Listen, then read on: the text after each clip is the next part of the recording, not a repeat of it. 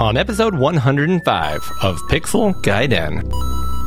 10, Eric falls in love all over again. 9, Tim enjoys something called a Lavazza. Eric discusses his projects through the years. 7, Six good arcade sequels. We have a coin flip game show. Vintage gaming peripherals. 4, Does Tim really need another CRT? 3, Tim plays some Foxy games. And Cody mows the lawn. 1. Another visitor. Stay a while. Stay forever. Welcome to Pixel Gaiden! featuring Cody, Eric, and Tim Drew. Now, here are your hosts, Eric Nelson and Cody Hoffman.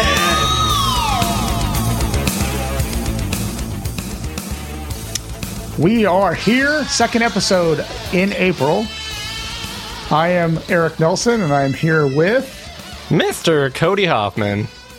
That's right, and we are kicking off the second episode of Pixel Gaiden for April With style.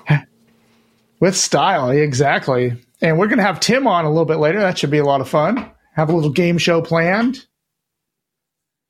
Little sure. catching for up. sure. Gonna catch up. Uh, and six good games, which I'm particularly excited about.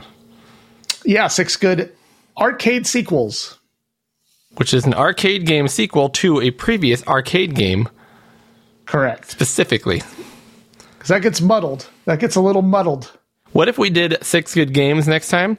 It's arcade sequels Yeah. based on games before that were not arcade games. That's true. There's probably like two or three of those out there. Can't think of one off the top are. of my head, but if you I guys think are are a few of those. We could always do arcade ports because those there's a Oh, those are a dime a dozen. drown in those. Yep. Uh, yeah, so we'll get to that very shortly. I just like to let everyone know that Pixel Gaiden is part of the Amigos Retro Gaming Network. Uh, check out other great shows on the network, such as Amigos, Everything Amiga, uh, R. Sinclair, the ZX Spectrum podcast, ARG Presents with Amigo Aaron and The Brent, and of course, Bright Castle with Rob Flack O'Hara. Correct. Um, Not sure what else to talk to, so probably worth jumping right on into quick questions. Quick questions. Eric, our first quick question comes from a Patreon subscriber. His name Yes, it does. is Bajako6502, and he asks a very poignant question. Have you accidentally purchased a duplicate game or gaming system because you totally forgot you already had one? Yeah. So, do you want me to answer this first? Yeah, I feel like you're ready. I think you got something loaded here. So, I I am totally guilty of buying duplicates on certain things like vinyl records, and you benefited from that once. Remember, I gave you that Cars album, Yeah, for sure. because I had bought it twice. That's a great album. And there the was another there was another album, Meat is Murder by the Smiths. I bought that twice because I for some reason I forgot that I had the original one. Um, so I, I do I do do that thing, but I'm thinking back about like it definitely let's rule out gaming systems. No, I've never bought a, a duplicate accidentally. I've done it on purpose many times because if I find a good deal on another Sega Genesis or another Super Nintendo or another whatever, I will get it yeah. because it's fun. You can clean them up, you can resell them, you can mod them, you can mod them in different ways, you can do cool things with them. So Have I, I backups. bought duplicates on purpose for sure. For for games though, I'm trying to think. I'm sure that I've done it, but I can't think of anything in particular. And maybe, I mean, it's possible. Maybe I haven't done it, but that would be weird. I don't know. What about you? Yeah, so I, I I'm sure I have at some point. I can't think of any. Uh, the one I do think of is in college. I had a Dreamcast and I was burning games for it and having a great time with it. And towards the end, it stopped reading my games. So I thought the Dreamcast was going out. Maybe I tr- tried to run too many burnt games on it, and I couldn't get it to work. And I didn't have any real games to test on it. yeah, yeah. So I just assumed the Dreamcast was going bad. So I bought a new to me, secondhand used uh, Dreamcast. So I had two at that point, and it worked. And then eventually that thing stopped reading the games. And then I actually at that point had original games, but the originals would play. That's when I kind of learned the the laser, you know, the, the burnt games uh, would would degrade very quickly over time, and the laser Yes. couldn't read those. It was you know it wasn't that powerful or whatever. So I actually had two working Dreamcasts. I just needed to burn new games if I really wanted burnt games. Uh, and that's true to this day. If I want them, if I want to play them, I'll- I often have to reburn games I already have burnt. but Yep. I've I've done the same same exact thing. In fact, on Dreamcast, that happened to me all the time before Yep. I got the before I got the ODE for it. The Yep. you know the SD card solution. I, I'd have to burn games. I, I'd burn a game and then play it for a few months, and then it wouldn't work anymore, and I'd have to burn it again, and it would work again. Yep. So luckily, I have two Dreamcasts, and now one has the ODE in it, and the other one is original, so it worked out. But um, I will say that because I the way I collect now and the way I display all my stuff, I don't have it in boxes hidden away necessarily. So I regularly see my whole collection, which is nice because I don't forget what I have.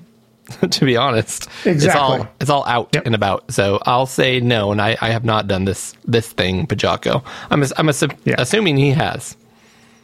right, right. Or maybe he wouldn't ask the question. You're right. Yeah, I wish So, I wish he would have answered it. Maybe he did, and I missed that that that post, but I don't know. Yeah. Um, Eric, here's one from Tim that you get to read. Yeah. So all he wrote in here is Coca Cola or Pepsi. Not necessarily game related, but I guess if you want to call it n- gamer fuel or nerd fuel, you could. Um, if we wanted to make it retro, we could say Crystal Coke or uh, wait, Crystal Pepsi, right? Crystal Pepsi or Classic Coke. What was our new exactly. Coke? Our new, versus Coke? new Coke. Oh, yuck. But which one? Which one for you? Coca Cola or Pepsi? I definitely have an answer. You know what? I think it's changed throughout my life. Okay. when we were kids, we were really marketed to Pepsi because that was the big, you know, the big comeback story, right? And they were kind of seen Right. as like the rebels. And for whatever reason, I was always kind of in the square traditional camp. So I was always, oh, Coca Cola. But that was purely because of marketing. At this age where I am now, Coca Cola is too darn sweet. Um, Okay. I, I, I lean towards Pepsi, but I lean towards Diet Coke. So there's my answer. and I don't really drink full full sugar soda anymore, but when I was still I drinking don't it, drink. It was I, Pepsi. I don't drink very much soda at all anymore. Um, I stopped drinking that back. I, man, when I was about 26, 27, I just stopped drinking soda altogether. But- good for you. Exactly. Well, I, I, I'm not. s- I, I don't. I don't. I will have it here and there. I just don't drink it every day. You know what I mean? Yeah, man, I got Like you. if I go to a, out to the fair or something, and that's all that's available, I will grab a Coke or a Pepsi. Um. So I, no, I, I I'm not a snobby guy that's like I'm never drinking again. I just realized that that they got too sweet and the guy they they just have way too much sugar. Um. It's definitely Coke for me. I drink Coke more than Pepsi. Now, when I was a kid, it was Pepsi. All right, you were part of the new generation. That's right. But now, as a hipster, I'm RC Cola all the way. Oh, there we go. I like to order Royal a. Royal crown, baby. I like to order a uh, Royal Crown and Crown Royal when I go to the bar. See what they give me. I, I'm not joking. I actually prefer RC Cola versus either one of those. It does have a lighter find it. flavor. Yeah, it does. Not a Shasta. You want a Shasta well, yeah, I, I drank a lot of Shasta when I was a kid. or a Jolt? Yep. Um, That was a simple question, so I got one more for us here. And this one's Yeah. legit, Eric. This is a legit quick question here. Is ready. there a particular peripheral for a system that you are really interested in getting? A peripheral. And why have you not purchased it yet? I have two two answers for you. The first one is an obvious one. Uh, if you've listened back uh, last month's episodes, you learned that I built up a Neo Geo MVS machine. Um, little, I consoleized it, and I would love to get the Neo SD MVS version. Uh, and and I would love to get that. Two things: it's expensive and it's very hard to get. So it's four hundred something dollars, and it's sold out right now. And based on what I was reading in the forums, he, once a year he'll release like 20 of them and they get sold out like that. So Yep. I don't know if I'll get one anytime soon, but that's one peripheral that I would like to save some money up for and grab. The second one is man, all this talk online about uh, the PiStorm accelerators for the Amigas. Uh, Okay. Basically, you buy the accelerator, but you plug your uh, Raspberry Pi into it, and it's like this insanely fast accelerator. And I don't know why, because I have an accelerator and it works fine and it plays all the games I want, but I don't know. It's that thing where, you know, it's the FOMO, like fear of missing out. Like everyone's into these things. I just want to like tinker with it and mess around with it and get it set up. But I don't know. Those are the two peripherals I've been thinking about. What about you? That, you were going new school. I didn't even think about that. I was my mind was kind of old school, but that worked. That fits, Okay. the, that fits the that fits the question. Yeah. So, so I thought you were going to cheat and say something. I mean, you have one now, but say something like, uh, "I really want to buy a Neo Geo uh, AES controller, and the reason I haven't bought one is because I don't have a Neo Geo AES." right, right, right. But um, so I, I'll, there's two that I'll mention as well, and I don't really have a good reason why I haven't purchased them yet. One of them is really goofy, and it is. I know you know about it. I've talked about it on the show before, but there's an old uh, DB9 plug-in controller that basically allows you to pick which input on your like Commodore or any of the old school computers and assign it to a foot pedal. oh, It's like wow. four buttons, um, Okay. and they're big buttons. You put it on the floor, and you can step on it. And uh, you know, for example, you know, it has like a little, little switch on each one. So I'm like, all right, this one's going to be up. So um, when I'm playing a racing game, I can put my foot down for drive, and then press left and right on the controller. Oh, wow. I've never seen that before. You haven't? Uh, let me see if I can pull a picture of it up because, uh, but Yeah, I honestly have never seen that before. That sounds like it could come in really handy for even other stuff too. Yeah, here we go. Here, Commodore 64 foot controller. Let me see if I can find it real quick. It should. You'd think it pop. There it is. Um, this is off of I don't know some website, but actually this is a little different than the one I've seen, but it's the same idea. And so basically, Okay. this one right here has got three pedals: a big yellow one, a big red one, a big green one. Um, oh, this is on eBay here now, so there you go. And then I've never seen that. and here in the in between them, there's uh yeah selector switches, so you can decide which you know which those pedals actually trigger. I was also hoping you could make it trigger the space bar because that would be cool for plugging into your Amiga. that would be cool. Because then you could be using your Competition Pro and hit the space, put your foot button for a bomb or something. Yeah. Uh, Maybe this one does actually. I, I want to zoom in on this picture. How can I? How do I zoom in on this picture? Because there we go. So it looks like up, left, down, right. Yeah, button. It's only got the five. This one's only got the five. Anyways, I thought that was pretty cool. And it's actually got two plugs in the back, so I guess you can plug in the controller one or two. I don't know. yeah, like a two player kind of deal. Interesting. And then the second one uh, that interests me is I want the um, actually it's two I guess, but the for the, both the Sega Genesis and the Super Nintendo, but specifically the Super Nintendo one, the Super Scope, the big bazooka you put on your arm, the light gun. Yep, I have the Zapper for the Nintendo, but I do not have the Super Scope for S- Super Nintendo. I don't have that one either. I was recently on a website and it showed all the games that Super Nintendo has for the Super Scope. And there's, Yeah. there's not like a ton of time, but there's about 10, and like three or four of them look really good. And I heard, Oh, although wow. that thing is big and clunky, it is dead accurate. Okay. So I'm gonna, I need to pick me up a Super Scope. I wonder so- how much they're going for these days. Well, Eric, let me tell you, since I am on, well, I'm on eBay, eBay, ebay.co.uk at the moment. So let's get rid of that. I'm not joking. I, I remember way, way back in the day, though, seeing those at Goodwill, and they'd be like five bucks. yeah, no, I, yeah, they're not, they weren't a lot. Um, Oh, gun boy. only. This one's like 25 shipped. it's always hard to tell, right? Because they have box versions people charge. Here's what I always do: I go down to sold items to see what they actually sell for. Oh, I did one uh, out of a box. That doesn't matter to me. Yeah, I know it. I know it doesn't I just get you. a loose one that that if, as long as it works. Yeah, here's one with four games. It went for you know fifty dollars shipped. So I'd say thirty-five to fifty dollars seems to be the ranged. Uh, this one That's had the original that's not- box. That's not as bad as I thought it was going to be. Yeah, no, I'm gonna I'm gonna get me one of those for sure. Um, Eric, speaking of random websites that are international, there's one Yeah. that you had on your mind recently. What was that called? Retro RetroRewind.ca from the exotic Canada. Ooh, a. Sorry, I, I've I've gone this long, this many episodes without saying it. I had to say it eventually. what do they do Yeah, over there at retro- RetroRewind.ca, Eric? Yeah, so they are your one-stop shop for shopping for peripherals, as we just discussed. Uh, for the Commodore 64, 128, 16 plus 4, Commodore Amiga, the Tandy Coco, um, your body, because you can get a t-shirt. I mean, that's something. There you go. Your body is Um, a computer of sorts. Exactly. Um, and the I will say my retro rewind T-shirt is one of my favorite T-shirts, and not just because it has the logo on it, and it's a very cool logo, but it's a high quality T-shirt.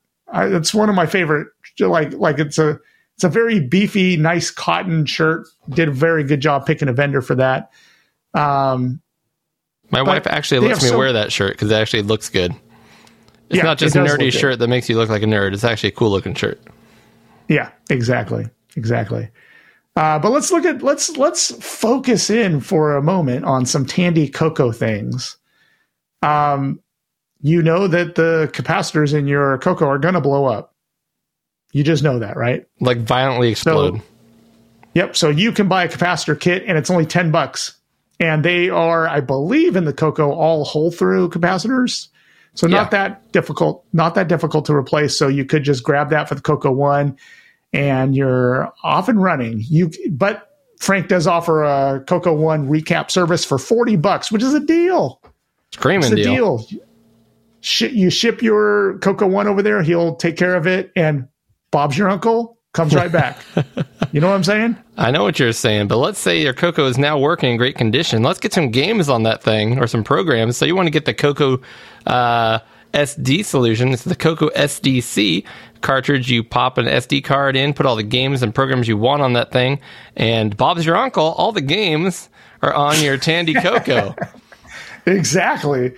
Uh, it is one of the best SD card solutions for retro games is the Coco SDC. So, and it, his comes like I, I already had one before Retro Rewind even came into existence, and mine has this funky 3D printed um, neon colored shell on it, like Yeah. a neon green color. And, and it doesn't bother me that much, but I much rather have the one that Frank provides because it's a nice, solid black neat with a great little like graphic uh, sticker on there. I It's a mean, nice looking it looks so much better than the one I have. So I for know. sure. And also, there's a lot of people out there making new stuff for the Coco, and uh, this new stuff is you know cutting edge. So it uses the the um, you know previously rarely used upgraded CPU, the Hitachi 6309. So there's some games on there that you can't play unless you have this CPU. Well, guess what?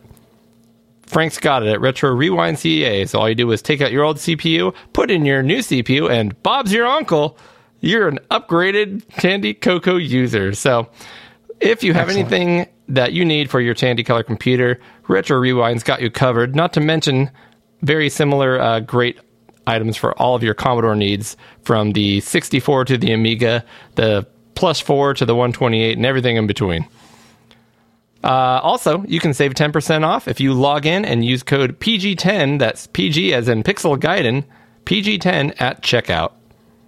We almost forgot that. That's the best part. It is the You best part. You save ten percent on an already great price. Darn straight. Eric, let's get some more beer in us, shall we?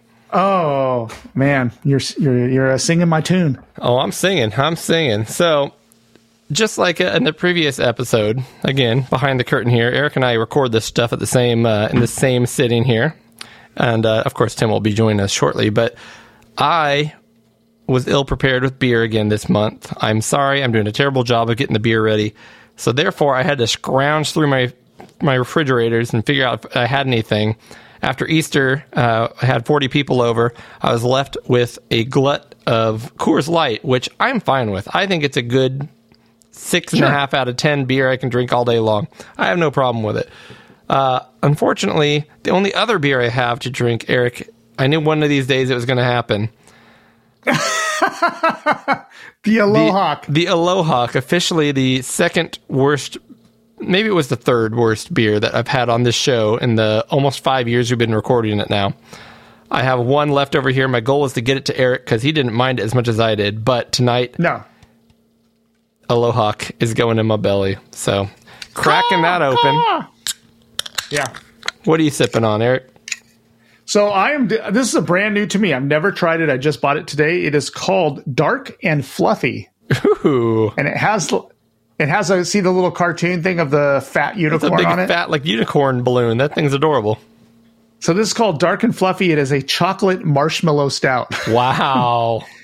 now it is uh, punchy in the teeth, eight percent alcohol by volume. my goodness. So it has uh, cocoa nibs, vanilla, and marshmallow. So let's try this bad boy That's out. e- that's going to be either really good or really awful. I can't I imagine agree, that being in between. All right. I'm hoping that it is good, but it is a it is a, a risky. It's risky. All right, It's Eric. got a big. my Aloha is going to pop your dark and fluffy unicorn balloon. Eric had to suckle on the head there to get uh to get the to keep it from overflowing. I did what now? You had to drink your beer fast. I'm uh this is I'm drinking this out of my Doug mug. Yep.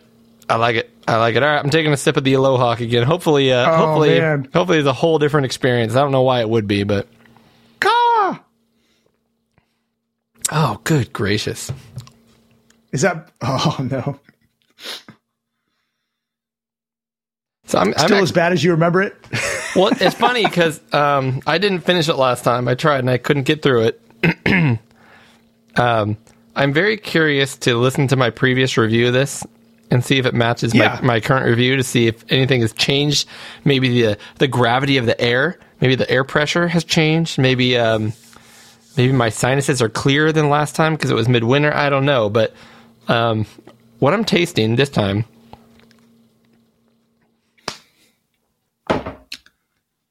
So it's like when you know when you, when you drink a beer, like a, a I don't know, a beer, and you're like you know it's got a little tang to it, a little metallic taste, um, Yep. maybe I- a little exactly bit of that bile flavor.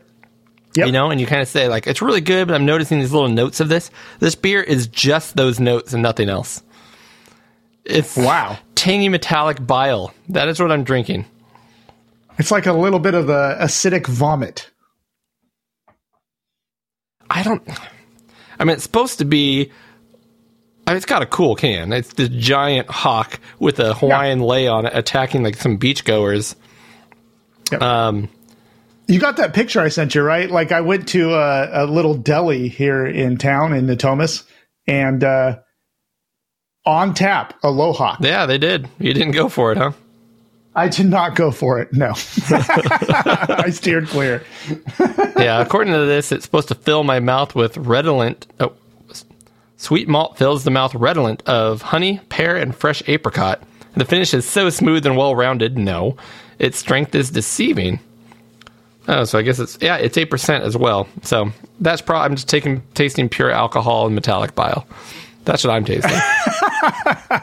it's light though. It is light. It's not like it hits you over the face with it. It's it's on borderline tasteless, but the tastes you get are those kind of negative things. So there we go. Imagine, imagine if Mega Man ate some tacos and then was running and then got punched in the stomach and vomited. Uh-huh, That's what it would taste like. That's exactly it. So with that being said, out of uh, 20 regurgitated Mega Man pellets, what are we going to give? I'm going to give Aloha a 6 out of 20. Ooh, six out of twenty. Six All out of 20. Yeah, that's that's higher than I thought you'd give it. This is not bad. This is actually quite good. It doesn't taste very alcoholy at all, which is, I appreciate. Uh, the sweetness isn't as uh, kick you in the face as you would think it would be, being a marshmallow chocolate stout. Um, it's not super sweet. It's sweet, but it's not super sweet. Okay. Um, out of you said twenty 20, uh, yeah, Mega Man, vomit pellets. re- regurgitated Mega Man pellets, yes. I'm going to give this one 15. Yeah, Fair. good. I mean, it's good. enough. It's not. It's not something I'm probably going to buy over and over, but it's good. It doesn't make you want to slap your mama? It it does. You know, it tastes kind of like the campfire stout one, but I'd prefer that one to be honest. That one's got a little more going for it. Yeah. Yep. You can get show information on our podcast at pixelgaiden.com. You can also listen to our show on the Amigos Retro Gaming Network at anchor.fm forward slash Amigos Podcast. You can reach us on Twitter using at pixel underscore gaiden. You can reach Eric at the project. That's at D U H P R O J E C T. And you can reach Cody at Oddball, which is at O D D B A 1149. You can also reach me, that's Tim, at Sanxion, and that's at S A N X I O N please review us on iTunes or Apple Podcasts or any of the other podcatchers that you use. It really helps us out. You can email us on podcast at pixelgaiden.com. And we'd love any feedback. And also, please let us know if we've done anything wrong, and we'll mention it on the next show. We also have a Patreon account set up, so if you wish to support the show financially, you can do so at patreon.com forward slash pixelgaiden. You can support us with as little as a dollar all the way up to infinite dollars. If you do so, you'll get access to the Amigos Retro Network Discord server, where all kinds of cool chat is happening about not only our show, but the other shows such as Bright Castle and, of course, the Amigos, um, amongst other shows. And there's various other topics in there, um, everything from for sale to music to uh, high score contests, things like that. If you support us at the $3 or more tier, we like to announce every supporter at that level here on the show in a way that we can only do here on Pixel Gaiden using our random adjective generator. And this month, we're heading out west. The crowded Mark Richardson and nimble David Modelac. Ah. Labored Scott Partelow and Roy Fielding's a little bit simplistic. Agonizing Henrik Lovell. Prickly Adam from Commodore Chronicles. Rabid Josh Malone, nutritious Matthew Ackerman. The narrow Daniel James and the cruel Eric Sandgren. The voices of Pixel Gaiden roll on like tumbleweeds through digital rain. And though their fingers blister, their thumbs will not bleed in vain. The unarmed Mr. Toast and the spooky Ant Stiller. The bouncy Brian Arsenault and the hypnotic David Cavallari.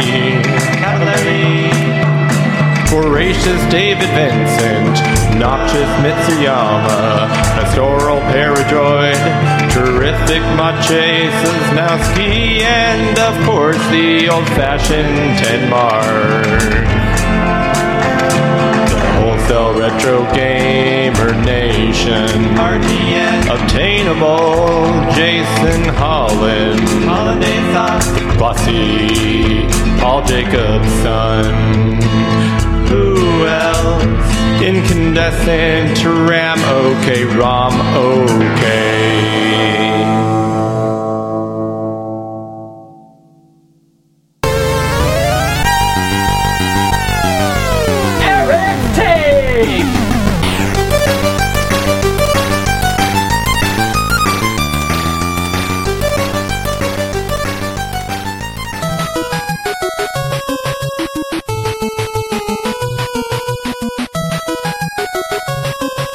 This month on Eric's Take, I wanted to cover some projects that I've worked on over the years.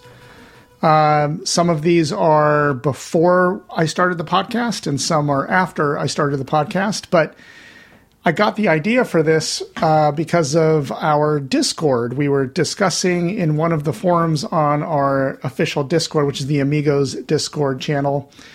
Um, there was a discussion on Mayflash devices. These are these cheap, um, uh, like arcade fight sticks. Uh, they're definitely not the best in the world, but they are inexpensive and they are usually six or eight button arcade fight sticks and we started talking about that. And so the first project I wanted to talk about was um, a project I did in 2015, and I bought one of these Mayflash uh, arcade sticks on eBay, and I actually tried to look up to see if I still had the information on that. I, I don't know how much I paid for it, but it wasn't it wasn't a lot of money. I doubt it would have been over 60 bucks. It probably was less.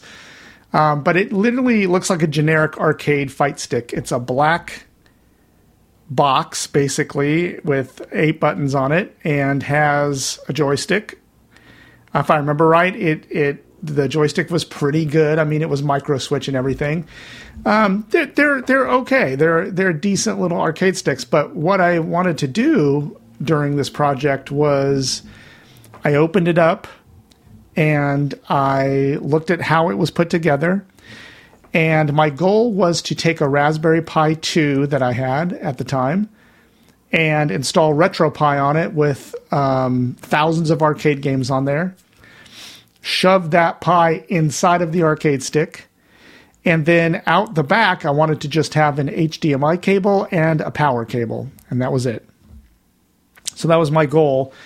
And it took me a couple of weeks of just tinkering with it, but I ended up doing. Um, I mean, there are some elaborate jobs of people doing this kind of deal, but I didn't want to spend a ton of money because this was actually going to be a gift. This was for my wife's nephew.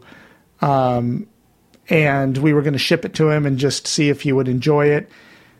And he did. He he loved it. But the the basics behind building it were very simple. I got the Raspberry Pi 2. I installed uh, RetroPie on it. I installed um, these. There's this. There was at the time this pack of MAME ROMs that um, it, it, there were just thousands and thousands and thousands of them, and I had used that or used those files to build my um, my uh, bar top arcade machine. Um, so I already had those on my on, on a computer here at home. So I just put those on. That was pretty much kind of the easy part. I mean, it took a couple of days uh, here and there to get that all up and running. But to make it easy on myself, I just took the USB cord that comes out of that Mayflash and I routed it back inside of the box and plugged it into the Raspberry Pi. And I remember I took the Raspberry Pi and I left, I put it in a case to protect it. And then I hot glued the case to the bottom of, of the Mayflash, just just the bottom half. I left the top half off so that it wouldn't overheat, so that it would just have you know better circulation. And uh, so I routed the USB back in and just plugged it right into um, the Raspberry Pi. So that made control configuring the controller that couldn't have been easier because you're just plugging in the USB into it.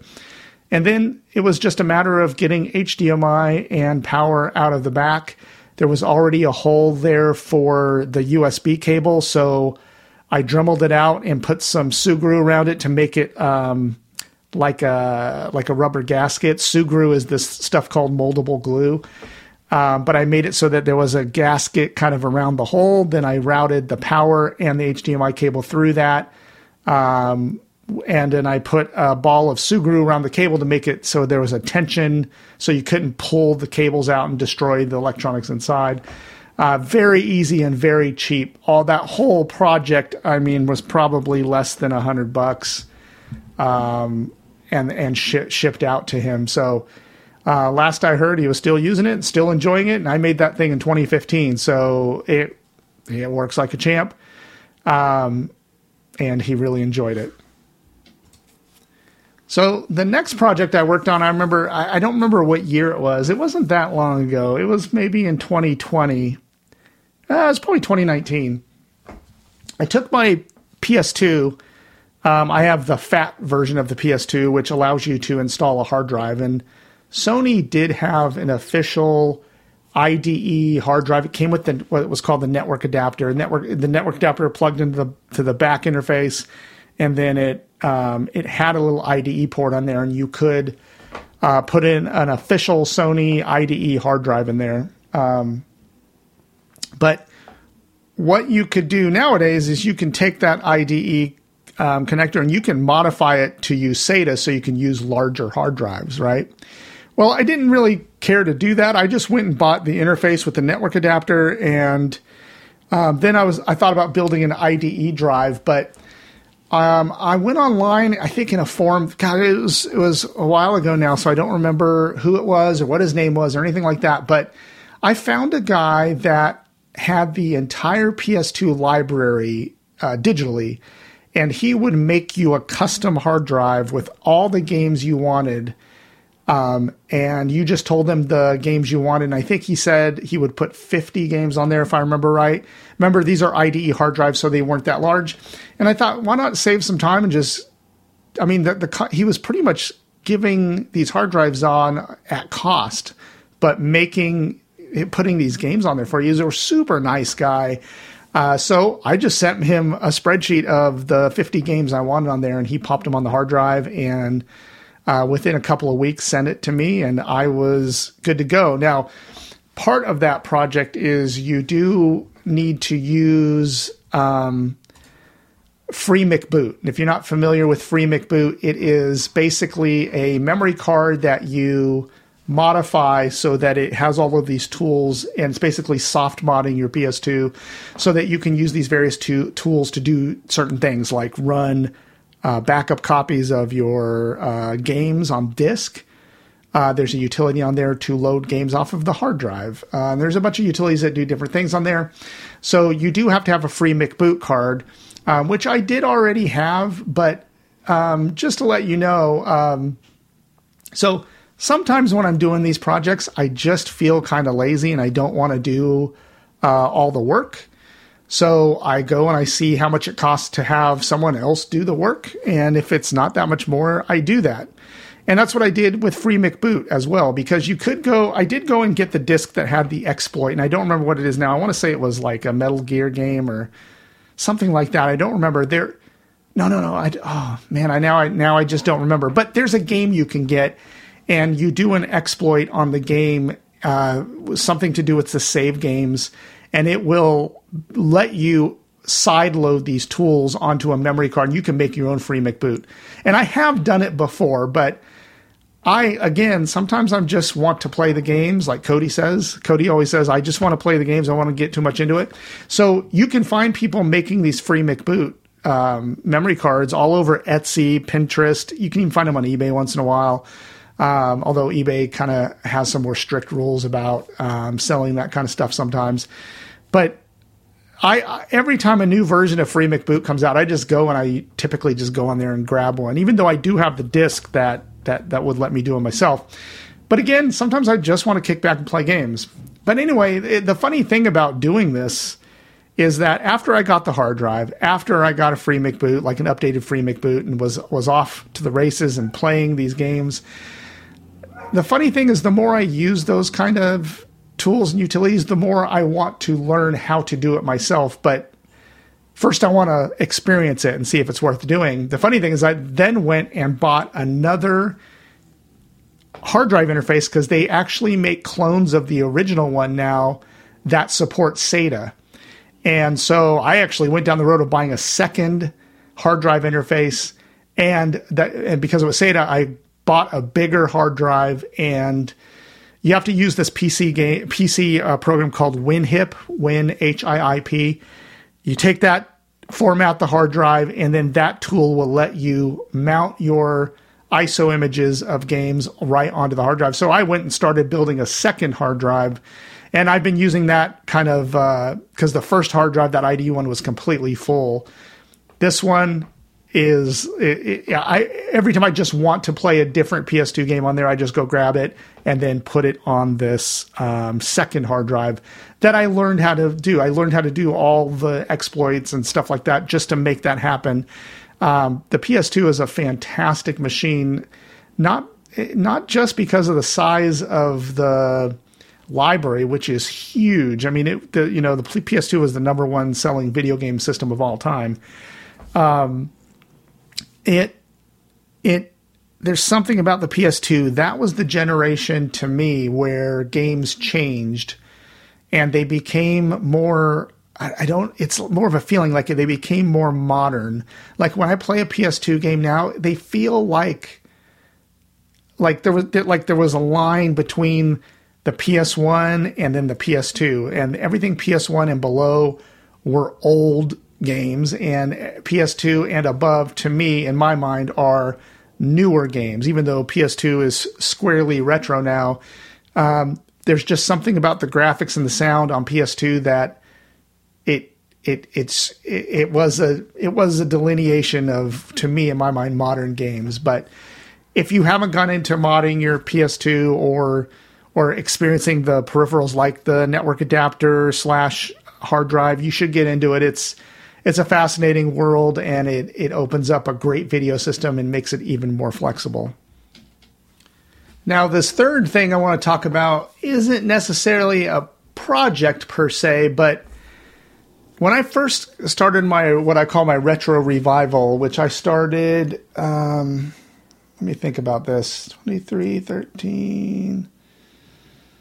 I don't know, it was probably in 2010 or 11 I started getting serious into getting retro systems. And I remember the first thing I really bought was a uh, Sega Genesis. And I got a Sega Genesis and then I remember going and finding a Commodore 64 and those were the two things that really kicked off uh, a Genesis is one that I I never had before. That w- it was my first one I bought but Commodore 64 was my main computer way back in the day. Uh, I had I I used a Commodore 64 for uh, man I don't know like seven years as my primary computer, something like that, something crazy like that. Um, and as I started getting back into my retro revival and. and I was using LCDs, um, you know, just using some converter for composite or just going straight composite. And you know, the video quality is not the best in the world. It's all playable, but it was wasn't the best in the world. I remember I used a ViewSonic LCD, and it had a lot of inputs on it. And f- as far as LCD uh, monitors go, it it worked really well. I still have it, um, but I wanted to get into CRTs, and so. I, you know, I did my research and I knew what was really good. Sony PVMs were um, or or even a Trinitron like a TV where, was was my goal. I wanted to get one of those, but when I looked around, I could not even find one for sale. Uh, when I did, they were outrageous money. Um, I I basically was just like, well, you know, I'll I'll bide my time and try to find one eventually, but it didn't stop my urge to get one. So I remember looking on, I believe it was Craigslist. In fact, I'm, I'm sure it was. And someone was selling a Toshiba flat screen CRT. So, these, in case you don't know what that is, um, it is like a CRT. It's a big, fat, giant TV, super heavy. And, but instead of a curved glass screen on the front, like most CRTs have, it is a flat uh, tube on, or not tube, but flat glass on the front. So it's very nice looking, very slick. But what made this significant to me, so this was a Toshiba, and I'm looking at it here right behind me. It has speakers on the sides, on the left and right. They're very, actually, really decent speakers. But it, the one that this guy was selling on Craigslist was the same exact one I had in my first apartment and it was the one where I played Super Nintendo and PS1. Um, I basically that was the CRT I used back in the day, um, and it was the same exact model. So I was I, I was over the moon. So I went and I met him. I remember he was at work, and the cool thing was it was very close here to where I live, um, probably maybe um, two miles away. So I drove over there. He came out and met me. He said, "Oh yeah, I have it in the back seat of my car."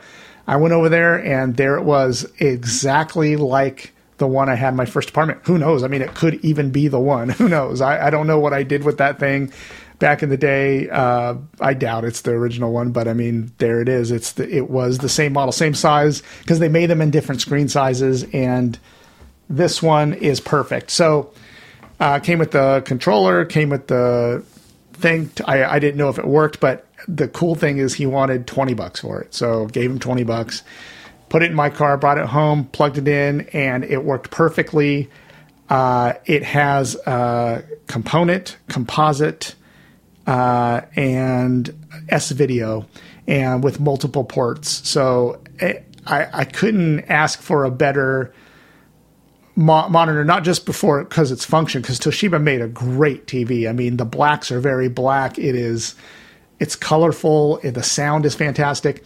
If if I had to get a give a criticism to it, um, and it's what made me keep looking for another CRT, was that it only supported NTSC. It will it does not support PAL. So. Um, and uh, you know, my as my collection was growing and growing, I was getting PAL systems. Uh, I have a assortment of NTSC and PAL systems, and PAL just doesn't work on this Toshiba. So I still use it to this day. It sits right above my console that has all my old my retro systems. All my pretty much console systems that I have are all NTSC, except for a few. Um, uh, but most everything is NTSC, so it works perfectly for m- almost all my console machines. Now, you know, my computer machines are a different story. I have a lot of PAL machines, and so that's what kept me hunting. And eventually, uh, Chris Osborne on Twitter, one of my friends, he lives locally here. He goes by Fozztexx, um, F O Z Z T E X X on Twitter. Uh, he sent me a link to someone selling a Sony PVM. It was an old medical uh, version. They actually made a medical version of the Sony PVM. It doesn't matter; it has all the connectors in the back. I mean, just a multitude of of connectors. Not to mention, it supports NTSC and uh, PAL. The only problem is, is that the screen size is much smaller than my Toshiba. It the screen size is, is much smaller, which doesn't bother me so much when I'm using it for to connect to computers and to certain consoles because the way I have it on my desk is it's sitting pretty close to me, so the size doesn't really matter as much as kind of sitting kicking back across a room. That's my Toshiba is good for that, but uh, I eventually got a Sony PVM. They both work really well right now, so I'm pretty happy about that. I do worry about the CRTs and my PVM or my Toshiba and my and my Sony PVM going out because I have no idea how to fix them. Um, and I've called around to different shops around town, and I cannot find anyone that actually works on CRTs locally. So it will break my heart when these die, and that kind of does make me want to go out and find. I, I'm still always on the hunt for high quality CRTs. I've had three in my that sit in my garage because I had a client that just wanted to get rid of three CRT TVs. Um, and they just sat in my garage for a while. I gave one to Cody to use, uh, which he, he uses for his Neo Geo system. Um, and then two of them I just ended up recycling because they weren't high quality ones. The one I gave to Cody was a pretty decent one, uh, but the other two, one of them was uh, a TV from 1978, so it had wood paneling on the sides. Really cool to like hook up my Atari 2600 to because it, it it made like like a like a wood paneling uh, extravaganza, but this the screen was horrible. It was RF only, no other inputs on it. So RF was it. Uh, and so I got rid of that. And then there was another one that just wasn't. It was a kind of a cheapo kind of uh, '80s CRT. Um, so anyway, that's that. So I, I'm still on the hunt. I will always be on the hunt for. I think, man, my dream CRT would probably be a Sony Trinitron uh, a larger one than my Toshiba and one that has support for both NTSC and PAL. That would be my dream CRT. And I'm just going to keep looking casually. And if I find one someday, I'll pick it up. But I'm not interested in spending two hundred dollars on a CRT. That's just those days are gone. Uh, you know, these things should be reasonably priced, and and I, I know that I know that in cer- certain circ- circumstances they're not, but they should be. But anyway, anyway, that's it. Uh, thank you for taking a trip down memory lane with me, and uh, I will see you next month. Thank you.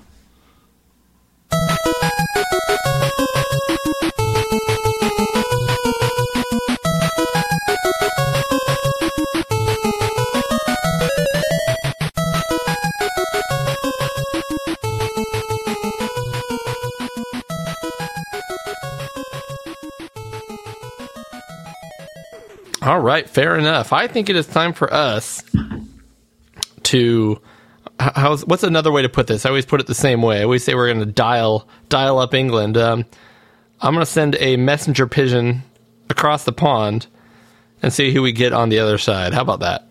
I'm gonna I'm gonna pull back the curtain a little bit because I just got a text from Tim. He says, "Be there in a few minutes. Okay, won't be long. Just making coffee." Ooh, let's ask Tim So about he's gonna be here. Look- He's gonna be here any minute. Let you know. Let's ask Tim about his coffee in five, four, three, two, one. So Tim, how is that coffee? It is amazing Amazing. What makes it amazing this morning? uh, because it will wake me up so I can do this thing. Do this thing. Let's How do much- this thing. How many tablespoons of Kahlua is in there? Kahlua. What's Kahlua? You you don't know what Kahlua is? No. It's the best thing to add to your coffee. It's to coffee honest. coffee liqueur, so you get to put a little downer in your upper. exactly.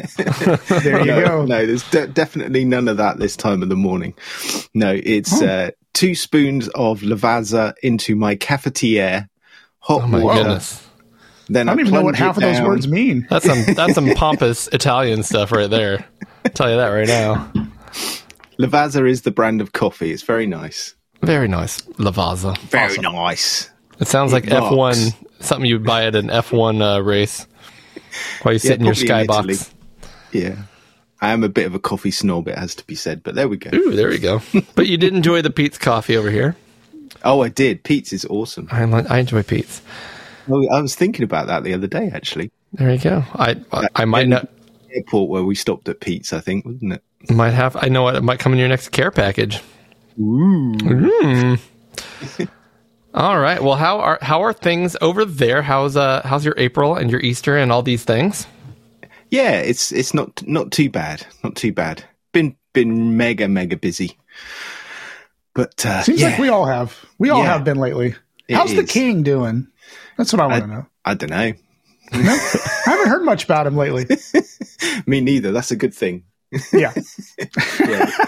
the, the the coronation is is is impending. It's in like three weeks, I think now. So Oh, I thought that crap had happened already. no, no, you'll you'll know when that crap will happen. Believe me. Well, I don't know. I mean, we just keep stealing all your royalty. So you can No. have him. That's what's funny is like you know they, they you'd always hear the phrase like "save the queen" and "God save the queen" and stuff, and I've, I I- I was always on board with that. I was like, yeah, I like I like her. Let's save her, mm-hmm. but like, save the Liz king, was good. like save the king. I, I don't know. Yeah, I'd be like, yeah. nah, I don't know. It's, it's I know it's it's very unpatriotic of me, but um, if I if I hear the national anthem playing or something like that, I'm I'm always still God save the Queen. Yeah, and, I, and I'll say that, and I don't even care. I'm over here. We don't have queens, but Yeah. I would say, well, we have some queens, but it's a different thing over here. you know, the king's probably sitting on his golden throne drinking his Lavazza or whatever. Exactly. exactly. Anyways, he, he probably Yeah. drinks Starbucks. back to retro talk. Uh, from what I heard, Eric, you have set us up with a game show. I do. I do. We're going to see how this one flies because I don't know myself, but we're going to try it. Let's do it. We're going to try it. So, Eric, as we like to do, announce your game show loud and proud, and thus will begin the challenge. We are going to play the game Flip Flop. Flip flop. I already flipped a coin backstage, and Tim is going to go first on this one. And th- I have a coin here that has Cody on one side, Tim on the other. All right. Tim goes that. first. It, the Hold coin is really irrelevant. It's just to keep track of whose turn it is. Okay. Hold on. How do I change? I want to be able to see you, Eric. I can't see you. What? What? I'm I right don't here. know. Uh, yeah, but I only see Tim. It's some simple Skype setting I'm not doing right. If you go up to view at the top, Oh, good gracious. and maybe charge, go, try, try grid view or gallery Yeah, view. that's what I'm on. Grid view. Love me that grid. All right, well, continue on. Sorry, sorry, I just stopped the flow That's of this whole thing. All this work you've done, and I just blew it. I'm trying to make the game as t- airtight and simple as possible here. So here's how it's going to go. All right. It's going to be someone's one turn. plus One. It's going to be someone's turn, Tim's turn first. And I'm going to ask him a question. He's going to answer that question. If he gets it wrong, it goes to you, Cody. And if he gets it right, he gets one point. If he gets it wrong, it goes to you, Cody. And if you answer it, you get two points. Okay.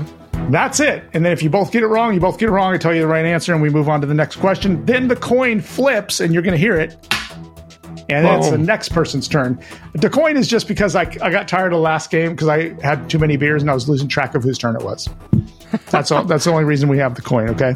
Are you going to be right. able to catch that coin each time you flip it because you've had too many beers? Yeah, and I, I actually we've only had a couple, so Okay. it's good. It's good. Although if I drink Tim the, is going uh, to go first. if I drink the entire first one I started with, it was a, a full crowler, 32 ounces and 14 percent. But I stopped after a few sips. that thing would have been. What's Yeah, up? that- What's up, was- Mr. Cheezel? What's up, Mr. Cheezel? I want to try that. I want to try the the real version of that. It actually doesn't sound bad at all. Give it a shot. All right, here's the game. Here we go. First question. Tim, in the original Warcraft PC game in 1994, it was humans versus what? No, really? It's in it's Oh in my Tim, god! Don't give Tim, hints. it's in Don't the give him title. hints. Yeah, I don't know if you remember. It's in the title of the game. It's actually the title of the game is Warcraft. Humans versus blank. Um, Do you remember? You don't know what it is? I don't know. What It's it- okay. Don't worry about it.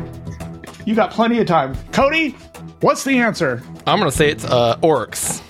It is orcs. But Yes. Cody's got two points. See, he got two because it doubles. You see how it goes? I see how that went. All right, flips. I should have got it wrong and, let it keep doubling. no, it's gonna. I, don't, I can't do the math. All right, Cody, this one might be pretty easy for you. Okay. It won't be because that's not how it works, but okay. What was the name of the wearable computer in the Fallout series? Ooh, I'm gonna give it away if I don't get it right. I'm just gonna say it's the Pip So, Boy. what, what is it called? Pip Boy. You got it. All One point. You're up to three. Coin flips. Tim, you ready? Yeah, Come go on. Go. Where's the energy, Tim, Tim? do you Come on now. Come on. Tim, do you then. need to take some more coffee? Drink some more coffee there, buddy. I think I just need to change your questions. go on.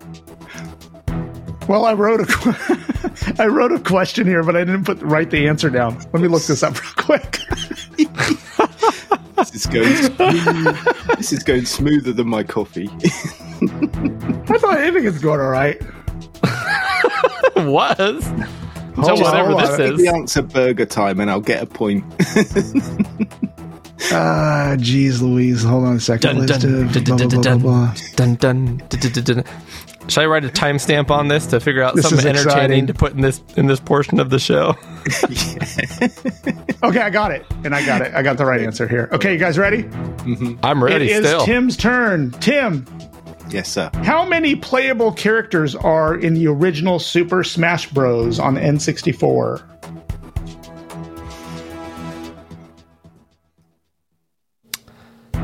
Uh, ten.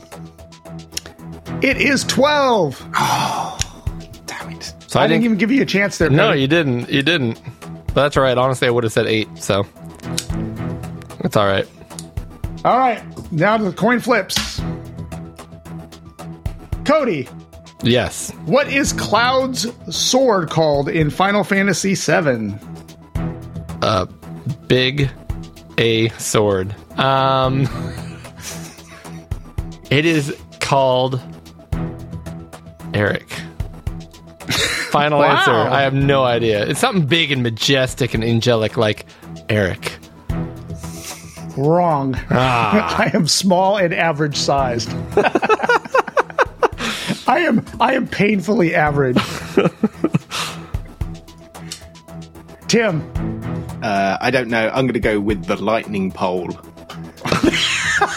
that's another ni- nickname I had in college. Oh man, I thought that was another, uh, yeah, like British code word for something. It is called the Buster Sword. Buster sword The should have been called the sword. stringy lorry. That was a Cody question. Now it is a Tim question. Here we go. What is Crash Bandicoot's younger sister's name?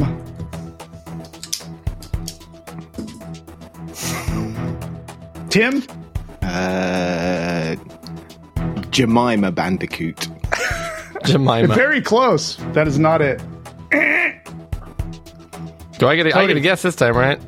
So You I, get a guess and you get two points if you get it. I honestly don't know where this name is coming from in my head, but my mind thought of Gina for some reason.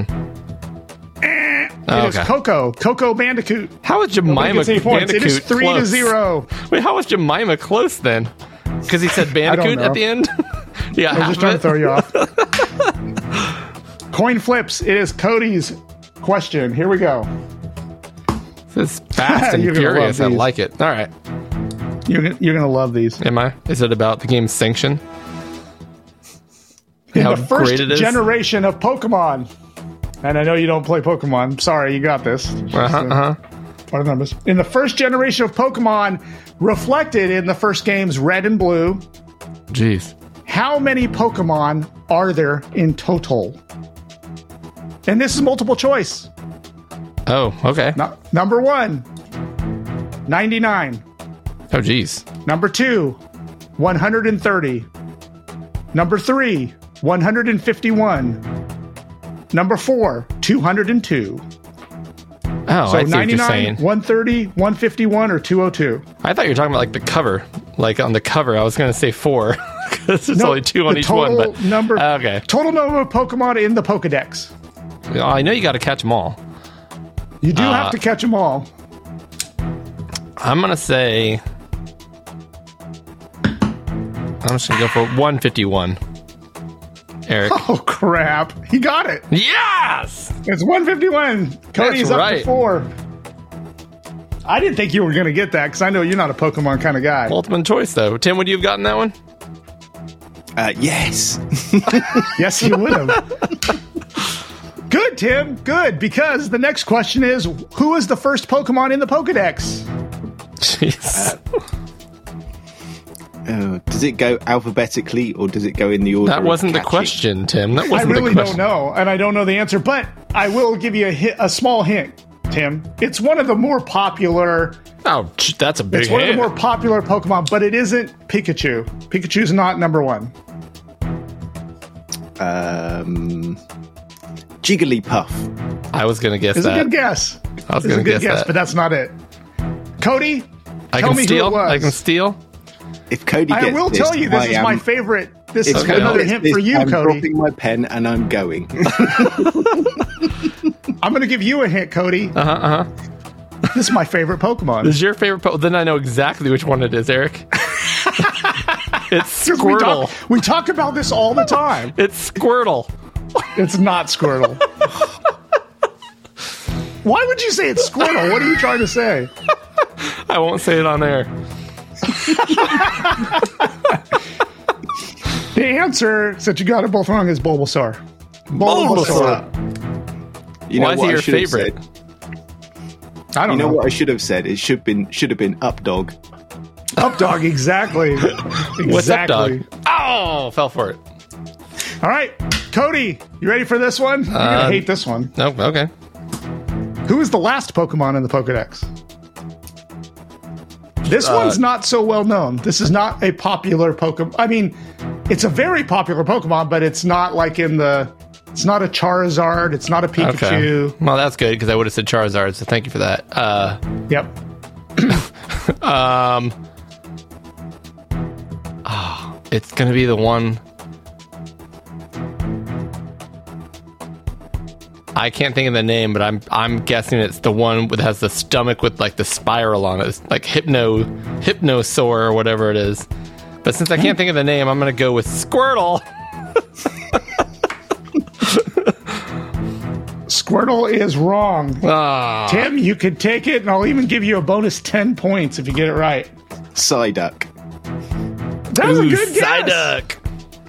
Wrong, but it's good. Good gracious. the answer is okay. Uh, tell you what, I'm going to throw this out. You call your name out, and I will give someone 10 points. We for don't this. know your freaking Pokemon, Eric. No, you got to answer this. Hypnotoad. It is a psychic type. A psychic type. Yeah, Psyduck. Psyduck is Psyduck is a psychic type, but that's not the right It's one. It's my little hypno guy. I can't think of the name of, isn't it? I was right. I just can't think of the name. I don't know the name. It's not the one with the spiral on the chest. I know Hy- who you're talking It's about. but I don't- Hypnotoad from Hypnotoad. Futurama. Exactly. Wow, wow. Any guesses? No, Eric. No, uh, Stop if you asking don't move Pokemon on, uh, questions. If you don't move on, I'm going to get all stabby. I'm gonna stab you. Oh, I'm gonna stab you. Um, it's I'm Mew. going to stab you. It's Mew. Mew. M E W. Mew. Oh, I know Mew too because I saw the movie. All right, let's flip the coin. It is Tim's question. Tim, of all the video games in all the worlds in our solar system, what is the best selling game? Tetris. Yep. That is incorrect. Ooh. Cody, you can get this for two. And of all the video games in all the worlds, the best In all the worlds in our solar selling- system, the best selling. what is the the best selling game? not the game that made the most money, but the best selling game? Right.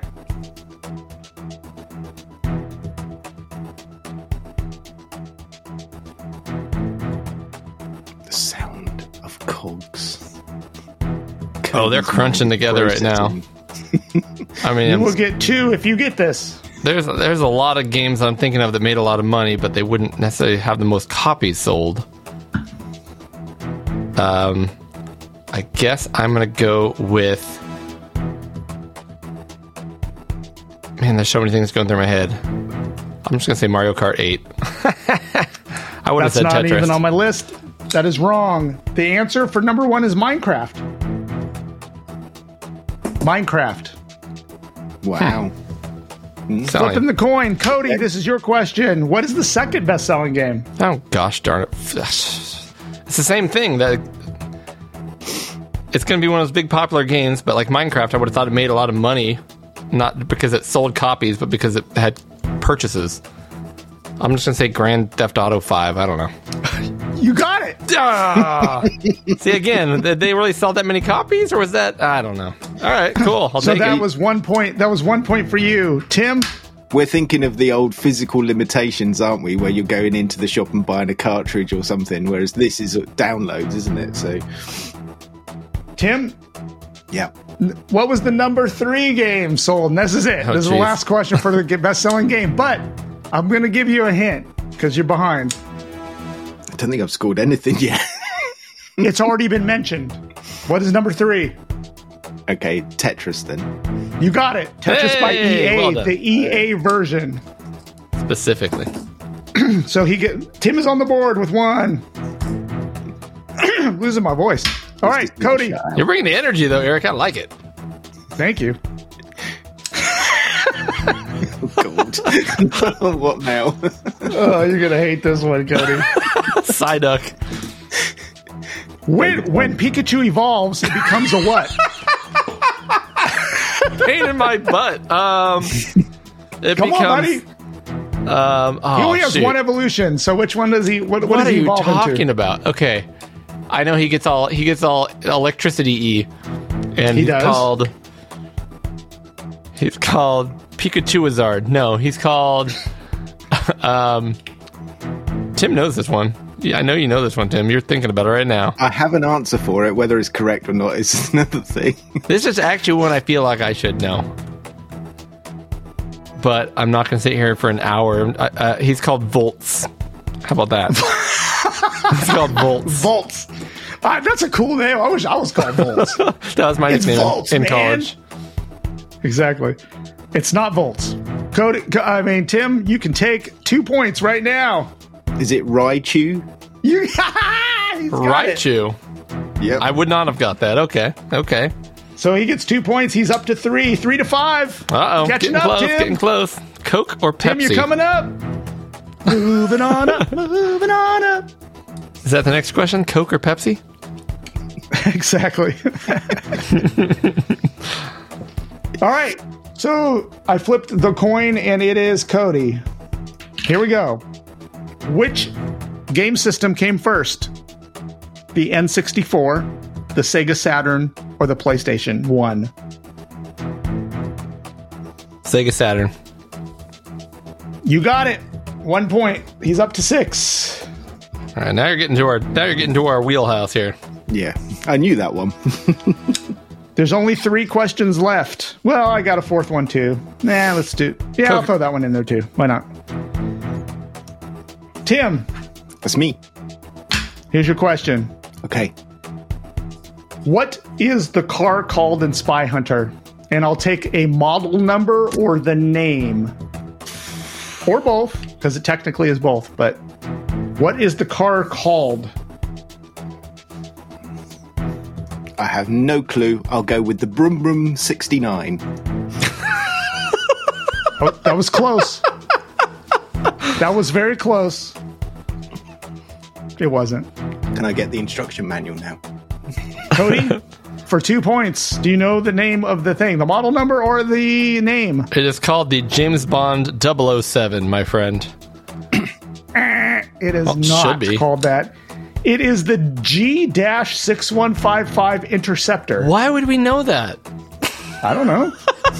Why wouldn't you? That would that would be like a million points if you knew that. I'm sorry. Coin flip.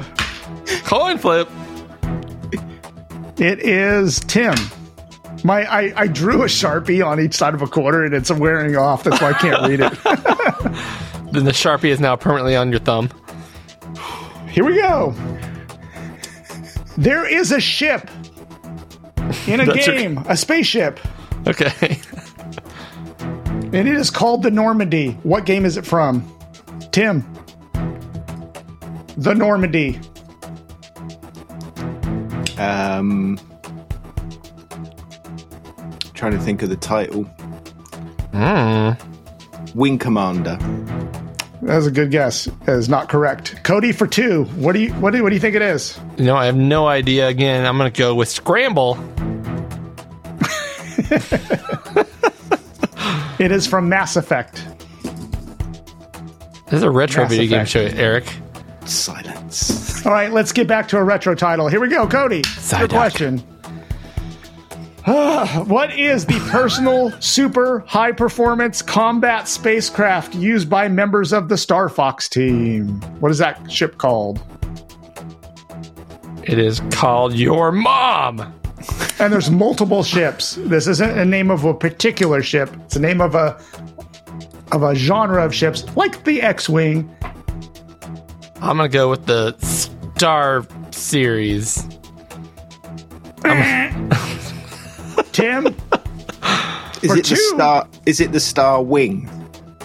It is not the Star Wing, Eh, but so close. It is the R Wing, AR Wing. Damn it! I almost said R Type, too. Between the two of us, we could have got we would have got it. Yep. This is the final question Wait, where's the, this where's the tally at right now? for Tim. It is three to six. Three to six. Three to six. Final question. I wasn't going to ask this one because we asked it on a different game show, but I'm going to ask it anyway. so this is for Tim. what was the first ship introduced in Halo? The first spaceship introduced in Halo, and it is the main ship. The good. Ship. You know the name? Lollipop. Eh, Cody for two. I'm just gonna say Warthog. That's the only thing I know about that game. I've never played That's the vehicle. That's the that's the big- car they drive around. there you go. The name of it is the Pillar of Autumn. That's my second guess. The game All show's right. over. Cody Yeah, wins six to three. Well done, Toby. Nice. Very nice. All right, Thank you, Eric. you're welcome. I like the energy you brought. You know, That, that, was was a game show. that was the best part of it, man. that was the best part of it. Was It the energy. was. not so much the game. No, I wasn't dissing the game. I was just really enjoying the enemy or the enemy, the energy. and then, like, it, it was it was clear how much you were putting into it because, like, every two minutes you had to go. Woosa. which is which is good times. Good times. All right, now that the game show is done, Yes. it is time for three good friends to catch up. Catching up with Eric and Cody. And Tim. And Tim. Even even in the middle of that, I have to edit out Eric yelling perfect because he's got so much energy tonight, which is Oh, good gracious. All right. Well, let's go ahead and catch up all. So I think uh, we're going to let Eric start with this because we need him to, to blow off a little bit more steam. That's right. Th- this won't keep me subdued here. So, based on last month's episodes, Cody talked about this Ether or Ether Evercade cartridge. Um, and he brought this up as the game on here. I think it was Cathedral is the game that you picked, right? That's the game I picked for the show, correct? That's right. For a good six good Evercade games. So I took that to heart and I went and grabbed. I hadn't grabbed an Evercade cartridge in a while, so I grabbed Good one. the Alwa's Awakening and Cathedral cartridge. Bad news is I haven't had any time at all to even load this. I don't even know if it works. I bought it and it's in the box. I checked that. And Did there's you a open manual the too. Did you open the cellophane? Okay. Okay. Yep. Here it is. No, it was used. I bought it used. Cool. So no cellophane, but everything's in there. I bought it. I want to play both of these games. Both of these games look really great. Alwa's Awakening or Cathedral. So anyway, that's something to look forward to. Maybe I'll be discussing that on catching up next month. Best Is cart on the available system. new? I'm sorry. Is that still available new, that one, or do you have to get it secondhand? Or you? I did not. I was not able to find it on Amazon new. Well, so yeah, over here we can only buy from there, but I think Funstock still got it. They're still oh, producing okay. copies of it.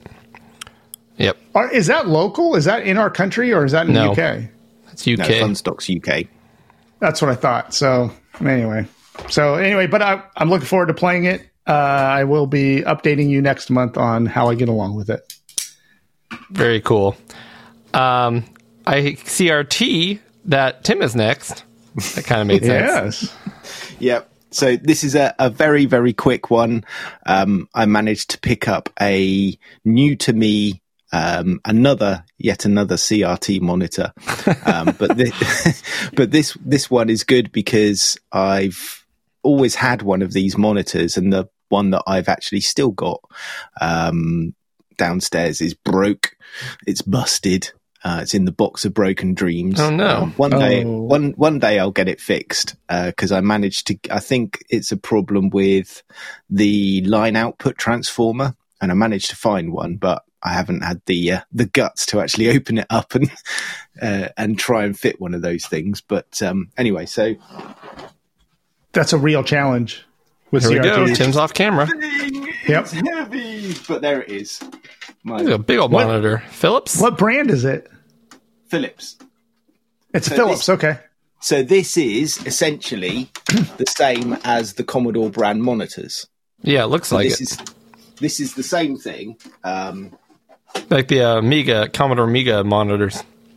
yeah. So essentially, all inside those Amiga monitors was one of those, um, but this is the Philips brand version of it. So the, this is their own brand, as it were. Um, Cool. And those those are really good monitors because they've got the SCART input, they've got the DIN input, and they've got the composite input on it as well. And they're really nice, sharp and clear monitors. Um, Oh, and they man. do a do a really good job. They're very very good. So yeah, I'm pl- pleased to get that one, and it wasn't too bad a price. I think it was only about uh, fifty pounds, I think, which was really good, and it was local, so I went and picked it up. Nice. Man, one day I would love to just have a CRT that has a native SCART connector on it. And I know it's not going to happen because those things would be too much to ship over here. Like it, would cost way too much. Yeah, But- they are nowadays. A few years ago, it might might have just been achievable, but uh, right now it's Yeah. just crazy money. No, it's it's no good now. Okay. No good. All right. So I, I, I lifted my camera and shoved it in my face and got a laugh out of you so I can tell you can see me. We I can see you. So Listeners can't, but we can. so next on my list is something called ATF. I don't know if you guys know what I'm talking about here. So I've got my camera ready. This is my big purchase, my one big purchase this month. Mm-hmm. Okay. What we're looking at. Oh no. you see? I see it. The pinball machine. Ooh. Yep. It's not a Hello. It's, it's not a it's not a real pinball machine. It is the arcade one up Attack from Mars pinball virtual pinball. Ooh, look at Wow. I would love to get a real one. Don't even get me wrong, but uh, yeah. So I've been talking about getting one of these for a while. They went from like six hundred dollars new to like seven ninety nine new. Uh, long story short, I found one locally here. A guy sold it me for four hundred bucks. Nice. So I'm like, for that price, I'm going to grab it. And what's Yep. cool about it is um, it already has um, the software mod done to it, which unlocks because you know they have the Attack from Mars and they have um, the Star Wars one and they have the Marvel one. So it already has the software mod that unlocks all all three versions All of the those. table. Yeah. Yeah. So my Cody's Corner uh, at this point, everyone else has already heard it, but you guys haven't. But my Cody's Corner is all about my review of that system. But I was really excited to have it, and I've primarily only been playing Attack from Mars so far, and it reminded me of when Tim came over and we went to the Yeah. coin op and played a ton of Attack from Mars. oh, um, yeah. wasn't quite working right. What was up with that one? It was. It- It, was it every, gets stuck. It was holding the ball, wasn't it? In, Yeah. in, in the top. And you had to wait for the to do the ball search every time, so it'd be like it. Yeah. yeah. 15 seconds, and then you'd hit it once and go right back in that same scoop, and have to do the ball search all over again. Yeah. But uh, been playing a ton of Attack from Mars, so check out my review on that. I'm long story short, loving it. Um, and then the other thing I just want to mention, uh, just to keep things moving here, I do have a. Uh, actually, I canceled it now, but I had an, an Audible subscription to listen to books on tape and stuff while I'm driving in my car. And I had a bunch of credits to burn up before I canceled my my subscription. Yeah. Let me pull it up here. So there's a Tell couple Tell me of. that you tell me you listen to Console Wars. oh, that was the first thing I've ever listened to on Audible. Okay. Remember, Good. we, we actually talked about it on the show uh, Yeah, about a we year, talked, a year talked ago. about that several times. Yeah. That's right. That's right. Okay. But there are two books I downloaded, and I was excited to download these on Audible. Uh, I'm not sure who reads these, um, and like actually reads them out loud to you while on Audible, because you know Audible you typically have like voice actors doing a really good job and everything. So I haven't listened yet, but I got the Audible version of that book that came out recently by Gary Plowman, The Micro Kids, an 80s adventure with the ZX Spectrum, Commodore 64, and more. Mm-hmm. Yep, I have that book. I So haven't. I got it's- the Audible it's in my- version. it's in my floor one bathroom. I read it all the time. Well, I'll be If you know listening I to mean. it shortly. And then I also got another one here. I've been looking at this book on Amazon for a while. In fact, I'll be honest, I almost bought a copy for each of you just because. Uh, it's a book called Escape from the Commodore 64. Ooh. Oh, and it's by a gentleman named David Hearn. And it's a, a fictional novel about some guy who has to escape his computer or something to that effect. And he's being attacked I've by heard all about these. that one before. Yeah, he's being attacked by all the characters from the like, famous Commodore 64 games. But we have. We and I'll if be you listening are on Discord, if you're on Discord, David Hearn, writer, is on Discord as a user. Like he's on there all the time. I mean, Yep, he's there you go. he's part of the Amigos kind of crew. So there we go. A little cool. shout out to David Hearn. You want to want to hear that book because you're too lazy to read or don't have time like me? Audible. Download Yeah, yourself a David Hearn novel. Go get it. audiobooks are the way to go. And I remember when I listened to uh, Console Wars, I listened to it on audiobook and I was riveted. That was Yeah, it was good. uh, it was really good. I have not for seen the such movie. a dry for such a dry book, like you when you read about it, you're like, oh, okay, yeah, this sounds kind of dry. But man, I was riveted. I loved that book. What were you saying, Tim? So anyway, I've got to do that one. I have still haven't done that one yet. Well, it's and- good, man. It is really good, and and do the audiobook if you can. It's really good. but they came out with a documentary too, didn't they? A video? Uh, they were going to last time I heard, but I didn't know it had been released yet. I'll double check on that because I'm pretty sure someone told me recently they've seen it. So I'll have to check that out. I'll have to but- check that out then because I, I I would like to see that myself. I heard they were going to make a movie out of it. Yeah, yeah. So Eric, what else are you up to, Mister? So, do you guys remember that I got the uh, this guy, the little Amiga Mini, Hold Yes. on, I gotta. and then I talked about on the show that I got the uh, a mini Amiga image that you plug into this guy, and it is like every single like. I mean, it is a fat library of Amiga games and demos and Awesome. music and everything Sure. is is on that image, right? Yep. Well, he came out. He's been working hard. He, he took some time off. The guy who does his name's I think Jimmy Johansson. I think is his name. But he um, took some time off because I think he had some health issues, and then he came roaring back. I'm a Patreon subscriber to him, so like I I have access to the images that he releases, and he released the MiSTer image, which is pretty much the same thing with some additional things, but it installs on the MiSTer. It is this huge 30 gigabyte image, but you can load it up in the MiSTer and it just has everything you can imagine for the Amiga. Every game, every demo, every everything on there in a very nice workspace kind of environment. There are multiple launchers like iGame, Tiny Launcher, hmm multiple ways to get into your games. It it's amazing. He spent a lot of time on it, and it was pretty easy to set up. And it, I got to tell you, it took longer to download because it's so big than it did to get up and running. And it it's the it's the de facto way to do it on your MiSTer. It when, once you get that going. So So is he a on, Mister. does he have a Patreon or anything like that where he's Yep. where you get it from? Yeah. Yeah. Yeah, so the Patreon, you just sign up, you pay your three bucks a month or whatever, and then he he gives you full access to the downloads for everything. Cool. Maybe avail- make that available in the show notes. I, I definitely will, or I'll text you. It's in the show notes right here, but yep, Yeah, cool. definitely, it, it's yeah. in there. Um, just try to, yeah, yeah or, or just hit me up or whatever, and we'll we'll get you squared away. We will get you squared away. But yeah, he's a great guy, and he works really hard on these images. I'm part of his Discord too, and we talk about stuff all the time. And he's he he tries really hard to make the community um, happy with his the different projects that he's working on. His next one is going to be one that works on the PC. So you literally just download this image, you run it on the PC, and it opens an emulator, and everything's there, and you can play all the games or whatever. So Wicked cool. cool. That's Cool it, stuff. Tim. Speaking of games, Yeah. Speaking I've of been games, having some I've been having some foxy fun. yeah, Foxy Fun. Um, I don't know uh, if you obviously Cody remembers, um, but I don't know if Eric remembers. Um, uh, Cody picked up Tunic, Tunic. however you Tunic, however you guys say it, that's it. um, Tunic. on the on the Xbox from the marketplace.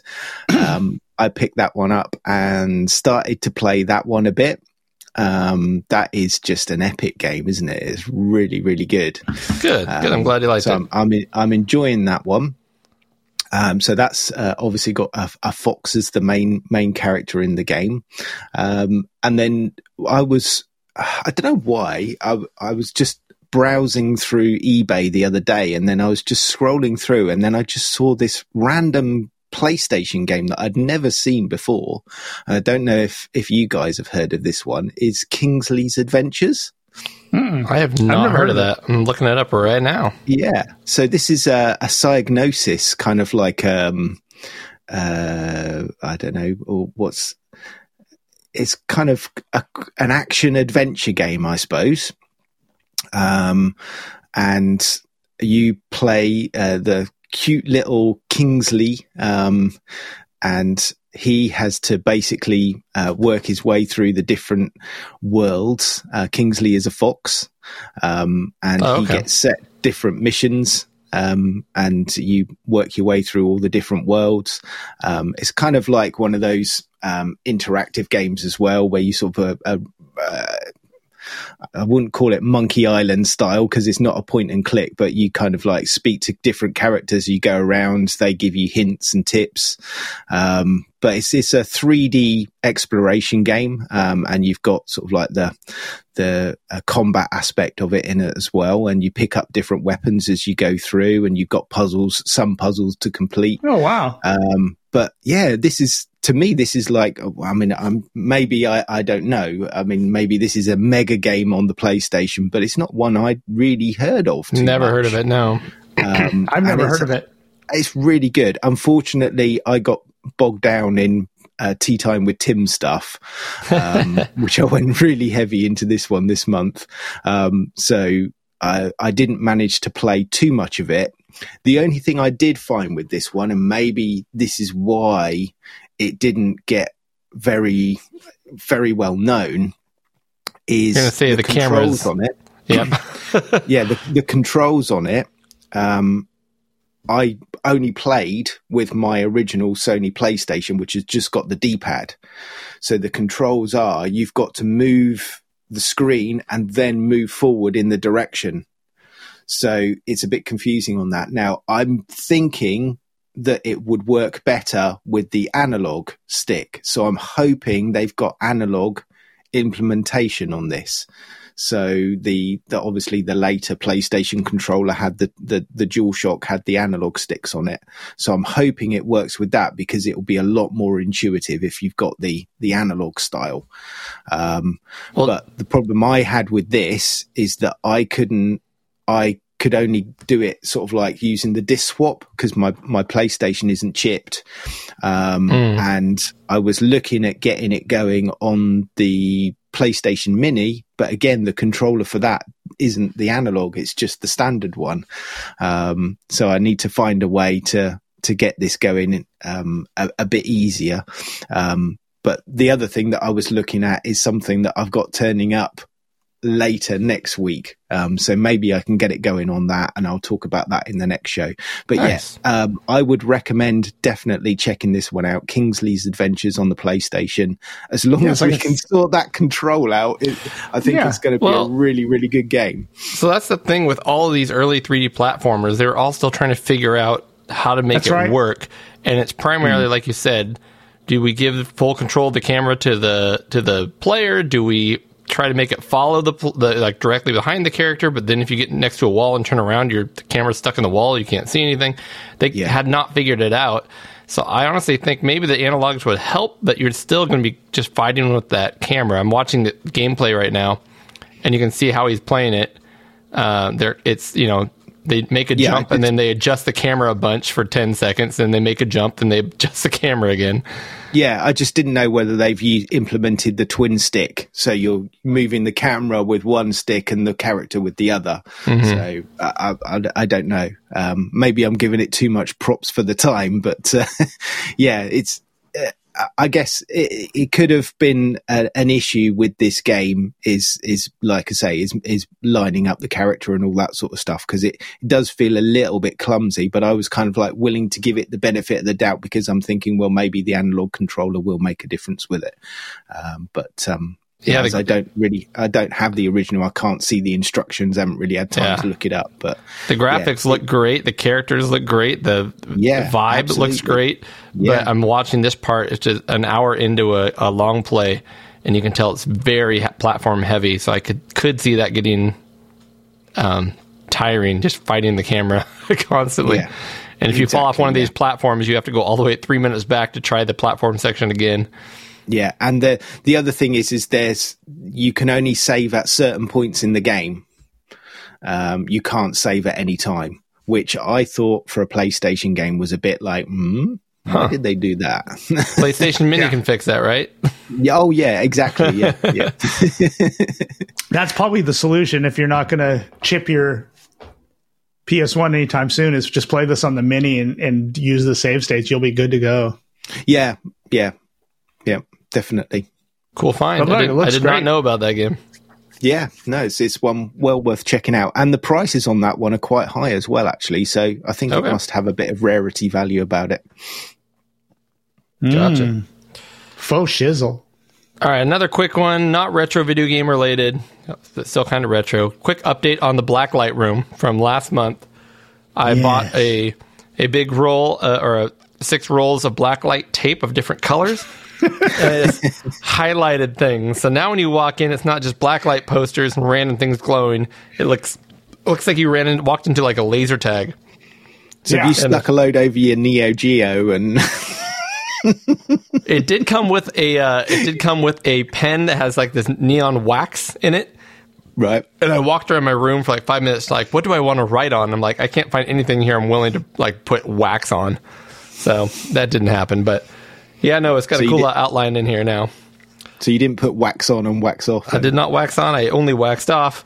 Uh, one other update, real quick. I don't know if you see. Oh, who's who's saying hi here? Is that another Whoa. boglin? Yeah. Boglin!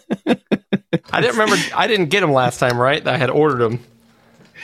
I think. Hold on, Yeah, let me. you had you had you had a couple there. I think some. Oh, of them I did. were- Okay. were- Well, yeah, anyways, wow, you really did go all in on the Boglin, didn't you? these are just two of the three I got. Okay, I'll stop. I only got six of them, the collectible ones. but they're they're creepy, man. And uh, They are. un- That's the unfortunately- Mimi one. That one looks like Mimi from the Drew Carey show. Yep. and the eyes Nice. glow a little bit, but unfortunately, even though I guess they're glow in the dark, uh, they're Yeah. not, they don't work with the black light. So I thought they'd just light up in their little cages and look super creepy, but they don't. But they're so cool. I'm happy with them. Anyways, moving on. maybe draw on them with the wax pen. I will do no such thing. Collectibles. Put them back in their cage and I feed them at night. Um, Eric. Yeah, so this is an odd this is an odd one, but it is directly game related. Okay, So- I, I need to know because I go to the store all the time because of my girls. They love that place. I, I I'm starting to appreciate it too. So Daiso, have you heard of this, Tim? The store Daiso. Never heard of it.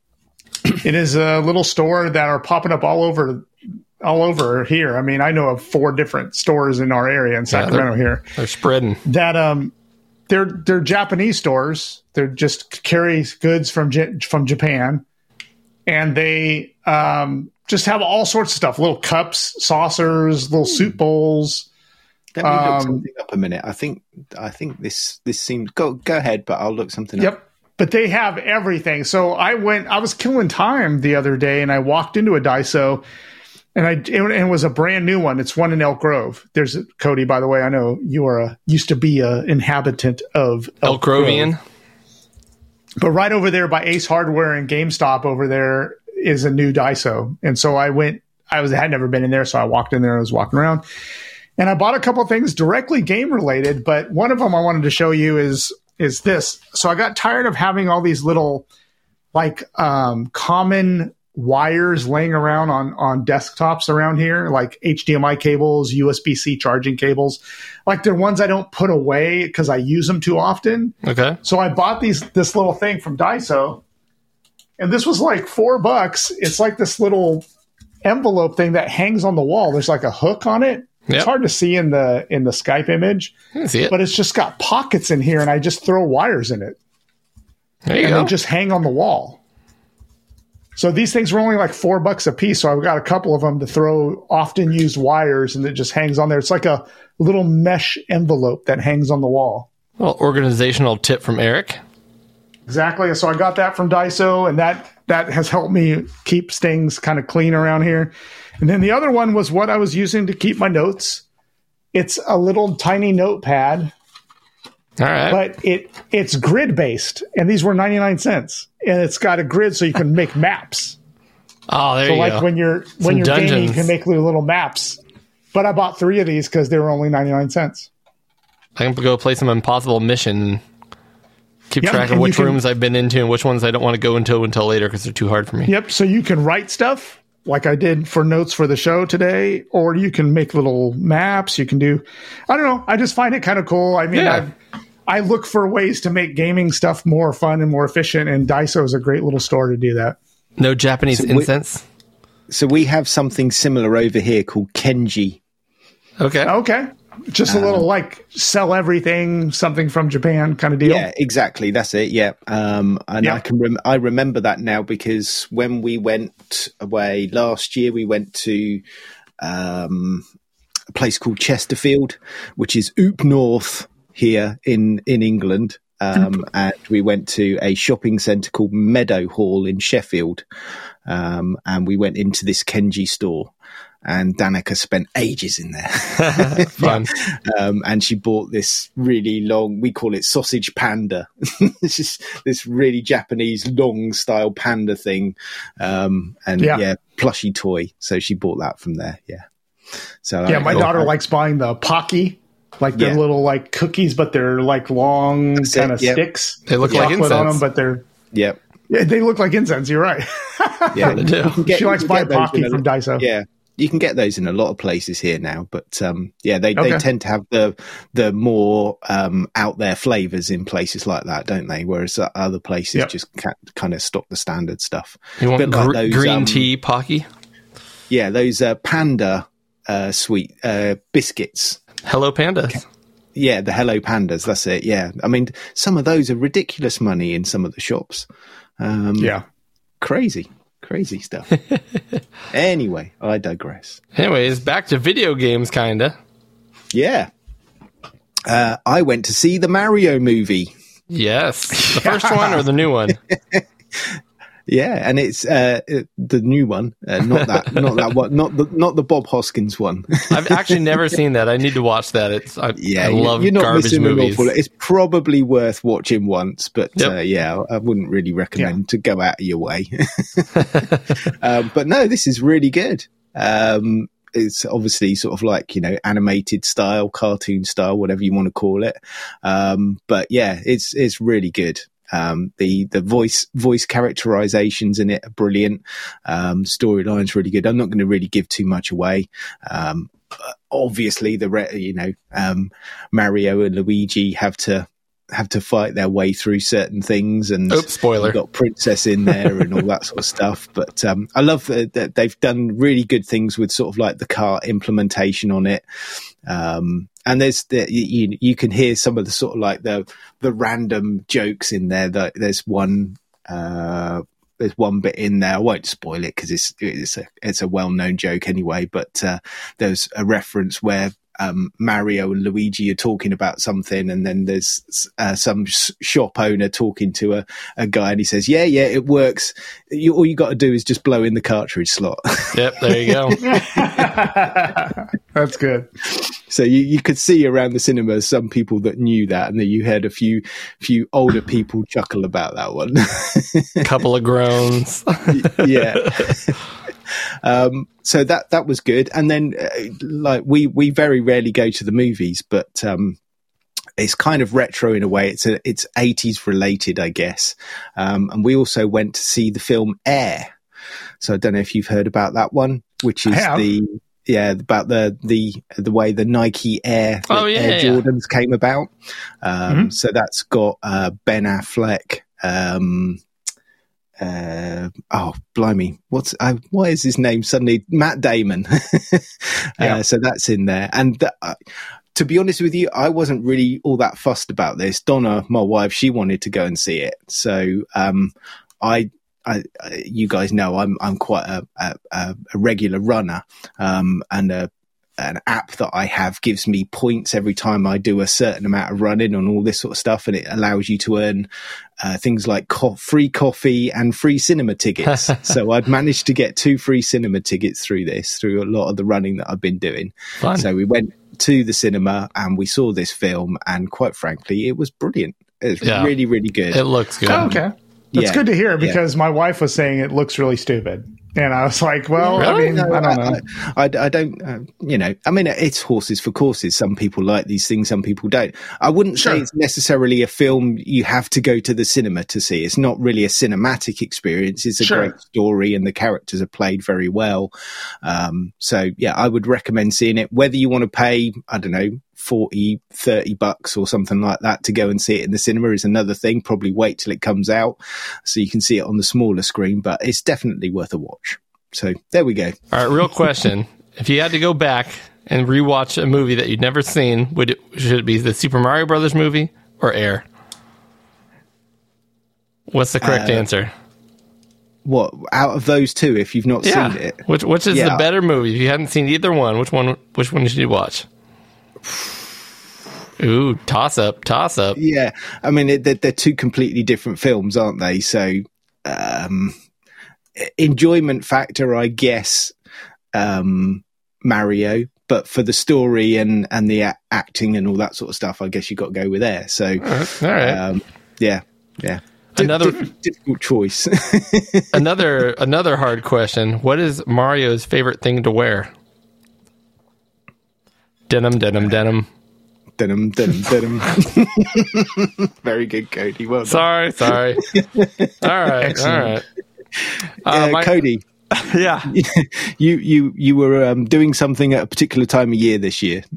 yes. Uh, uh, it was Easter, and I had 40 people over my house. Uh, Wow. Family members and some friends. And uh, the reason I bring that up uh, is not so that you guys can lament in my sorrow at all the prep preparation and cleanup, but uh, just I was excited to walk into the game room here and see adults and children alike on the simulator playing Street Fighter and other arcade games. We had Attack from Mars running, so people were playing pinball. And uh, just watching the room get used, like it really brings a smile to my face watching Yeah, people that's get awesome. into things. Sounds So like a good time. Yeah, yeah. and That there was just awesome. you know there was always like four to four to eight people in here doing their thing. So and nothing Was nothing- there a was there a broke. highlight? Was there a highlight like one thing that people really were gravitated towards? Uh, the pinball, honestly, Was it really? yeah, yeah. Okay. it I can was. understand that. But, I think um, that'd be the thing I'd be. Cl- I, I'm really interested in those tables, so that'd be really cool. Yeah, it's, it's pretty cool. And the other thing on here has nothing to do with that, but I wanted to get it out of the way. I have to admit, even though I'm embarrassed to do so, that um, I haven't played on my Xbox Gold very much in the last few months, but I hopped Mm-hmm. on there just to see if there is anything new. And I had a good chuckle because I saw that Lawnmower Simulator was Yeah. on there. I've heard a lot about this, And I'm like, you know what? No, it's no, what's even funnier than than the fact that they made that. The fact that I'm going to download it and play it right now. And I mowed like three lawns before I before I hung it up and said, nope, it's still not fun. Is it not fun? Is it really? No, I've not heard from people that they love it. oh my gosh, your friends are interesting folk. Not It- friend. They were not friends. They're people on Twitter or whatever. but they were saying that they really oh my like it. gosh. I mean, if if you, I mean, I, I guess I'm jealous of them because I could see myself going like, man, I have absolutely nothing to do. No, um, I'm going to go ahead and enjoy the fact that I'm, I can like fight fight my, you know gravity and and everything and make nice clean lawn mowing lines. I, it took me like 20 minutes to get past the, tr- the tutorial, and then each lawn after that was like 20 minutes. The next one was like 40 minutes, and I'm like, this is ridiculous. Um, That's no, good to know. no, that's it's- good to know. I, I, it does not. I have no does not do it for on me. It. have no opinion on it, but I have been hearing a lot of stuff about it. So okay, good. So I kind of want to try that. Uh, what it was, a uh, pressure washer simulator, just to see if that gives me the same. I've been hearing about that one too, and someone like uh, who was it on the Retro Hour podcast? Like uh, Joe Fox on there was like, "I love this game. I was hooked on it for like, you know, for like a day or something, and then I realized, what the hell am I doing? Yeah, it's not even. I mean, Like, like so he stopped playing it, but like he said he was hooked on it for a few hours. I had a similar experience, but on YouTube. watching someone play the I don't know why, but I ended up watching someone, some du- some dude that goes round and just pressure washes people's drives for nothing and makes Yeah. videos of it. And I ended up watching this guy for like 20 minutes. And I just had this sudden realization, what the heck am I doing? Yeah. I'm just sitting here watching someone pressure washing a driveway. It's like the exact opposite of watching paint dry. You're like watching paint get removed. What are we Oh doing? God. We're grown men. It's What are we doing? Well, anyways, I legitimately could not find enjoyment in it. Although there's a part of me that wanted, you know, I guess there is that kind of like satisfaction of a job well done when you finish something. But uh, and I was kind of expecting that and to get into some weird loop and be embarrassed that I had to admit that I was really into this game. I, I could I couldn't get into it. Nope. That's a do it. negative. That's and my all right. wife and my wife did come down, and sit on the couch, and like play on her phone. And uh, after I was on there for more than like half an hour, she's like, "Cody, are you still playing this?" I'm like, eh. Yeah, all right. I get that. Anyways, Eric, you got one more catching up item for us. Last thing here, and I want to delve into a couple of these, but uh, one of these I don't really need to go into too much because I just bought it. So um, for my birthday, which was right day before Easter, um, I got a Steam. Deck card. What'd you say? Happy birthday.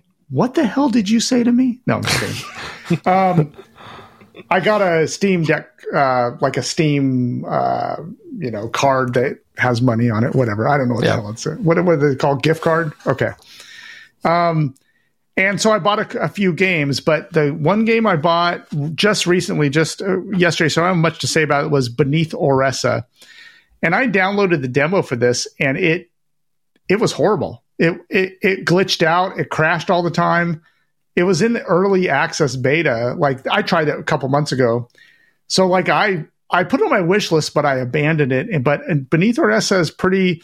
It's a it's a game like Slay the Spire. It's a roguelike card game Oh, okay.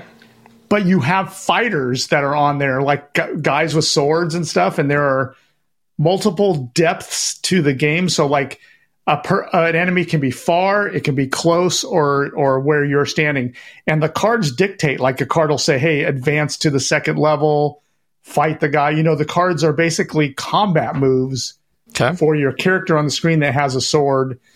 It's an interesting concept. I don't know how the game's going to go, but I did end up buying it because it was pretty cheap on early access, so I grabbed that.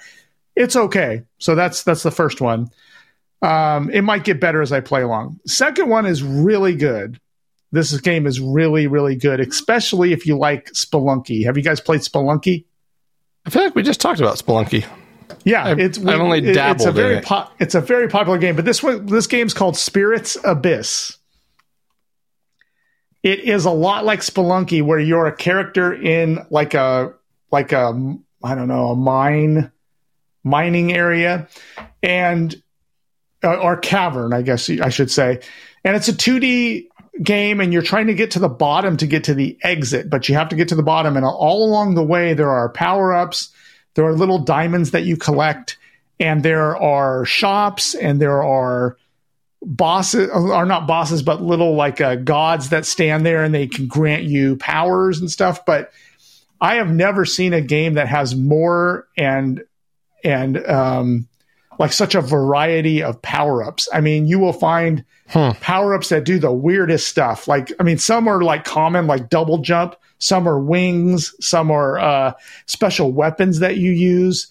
But you basically go through a level and you try to get to the exit at the bottom this game is pretty hard but and usually with pretty hard games i give up pretty easily. I'm like well this game isn't for me whatever.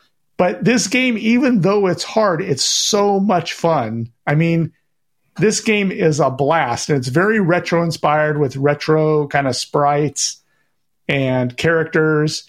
Um, this game it, I, I can't recommend this game enough and it wasn't very much money. I think it was like 11.99 or 10.99 or something like that. It might have even been 9.99 but it there the variety of different things in this game makes it so interesting. Every run you do has a different power up that does some wacky thing or some artifact and you go to the stores and you grab more hearts and you you have bombs like in spelunky so you can throw bombs to blow up. Everything is destructible so you can blow up walls and create your own little tunnels to go down. This game is an absolute blast. So if you like this kind of game a lot like spelunky then you should get this game. It looks kind of like Celeste meets Spelunky. yeah. I don't know Um, why. again, it is hard and you die often. So that's where the roguelike kind of element comes into play here. Do you like power you up when you die? and then you can buy you start again and then you can carry over some things into your next games. Gotcha. So that's the way that goes. Now, guys, Uh, I'm in love. Oh, he's in love again. I'm in love, guys. I'm in love. I'm in love. I'm in love with love. I've had this next game on my wish list in Steam for a year. And I never bought it because when I would watch gameplay or look at graphics, it was always very rudimentary. Like Yeah. the graphics don't look all that sophisticated. And for some reason, I just decided I wasn't going to jump into this. I didn't get it. It finally went on sale and I picked it up. This game is awesome. I love What's it called, game. Eric? It's called Tiny Rogues, and it's been on my Steam wish list forever.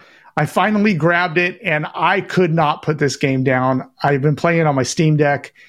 I love this game. It is so awesome. I mean, it is a game where you're trapped in a small arena for mo- most of the game, and it is a game where you can basically get power ups. You can you can you can find objects to to it, it's a it's kind of a hard game to explain, but it is so good that I on my first sitting. I played for about three hours straight and finally beat it with one of the characters and then moved on. There's like eight or nine different characters that, and you keep keep unlocking characters, and all the characters have different kind of uh, characteristics, I guess you would say. But when I watch this game, I'm like, oh, it just doesn't. It just looks chaotic, and it looks like it'd be very difficult, and, and it is very, very challenging. But man, this game is so good. It is so good. I can't recommend it any higher. I, it's like I, I just want to go play it right now. I mean, I'm like watching this video, going, man, I got to get in there and and, and play. Um, I love it. I mean, I'm probably not explaining it very well because it is a hard game to explain, but it is really, really good. It has RPG element. You find different things you put on your body, like armor, hats, rings, stuff like that. So there's like this RPG element to it. And when you clear a level, you have a decision to make. There's like a branching path, like you can go into one area or another. Um, you collect money in it, um, and then you can spend that in shops. But basically, it's Um, a an arena twin stick shooter that looks like the original Rogue, like old school. It looks old school, but it definitely doesn't play old school. Yeah, No, Um, looks looks kind of PC EGA graphics, doesn't it? Yeah, Not quite and, CGA and, it, and and not it quite actually the scan lines will ripple like there's interference. Yeah, like yeah, it, I it's saw got this very old kind of look to it.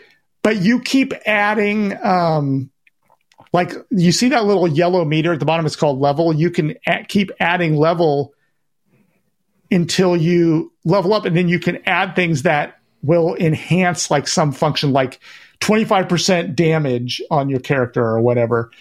And and all those things on the left hand side are all things that stack. Like you keep building your character up. You just keep building him up making him more and more powerful as you go through the level and like i said i sat for three hours unlocking one whole character and then i'm now i'm working on the other characters and some of the other characters are more challenging because they don't do the same thing like the guy I had had projectile weapons, but the guy I'm playing right now has melee weapons. So like he has a sword. So you got to get up close and personal to your attackers when you're when you're playing. So and then you get these power ups that power up the melee weapons. And uh, man, I, I just I, it's so hard to explain. But this game, I, I kind of regret waiting so long to pull the trigger on this. It was on my wish list for literally like a year. So you're playing it on a Steam Deck? I'm playing it on the Steam Deck now, but I think it's also on Switch. So if you're interested Cool. in getting it, you, you can grab it there. But Yeah, I love have to it. pick this this one game up, is too. fantastic. All right, Nice. that's me being in love. I'm over. Well done. Sounds good. Way to fall in love. And uh, speaking of falling in love, we just fell in love with six good games.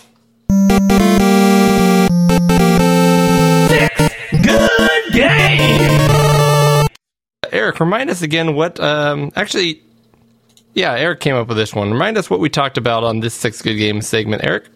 So for this six good games, it is all about arcade sequels. Six good arcade sequels where it is a sequel of an arcade game. So it can't be a home game that got converted to a sequel or anything like that.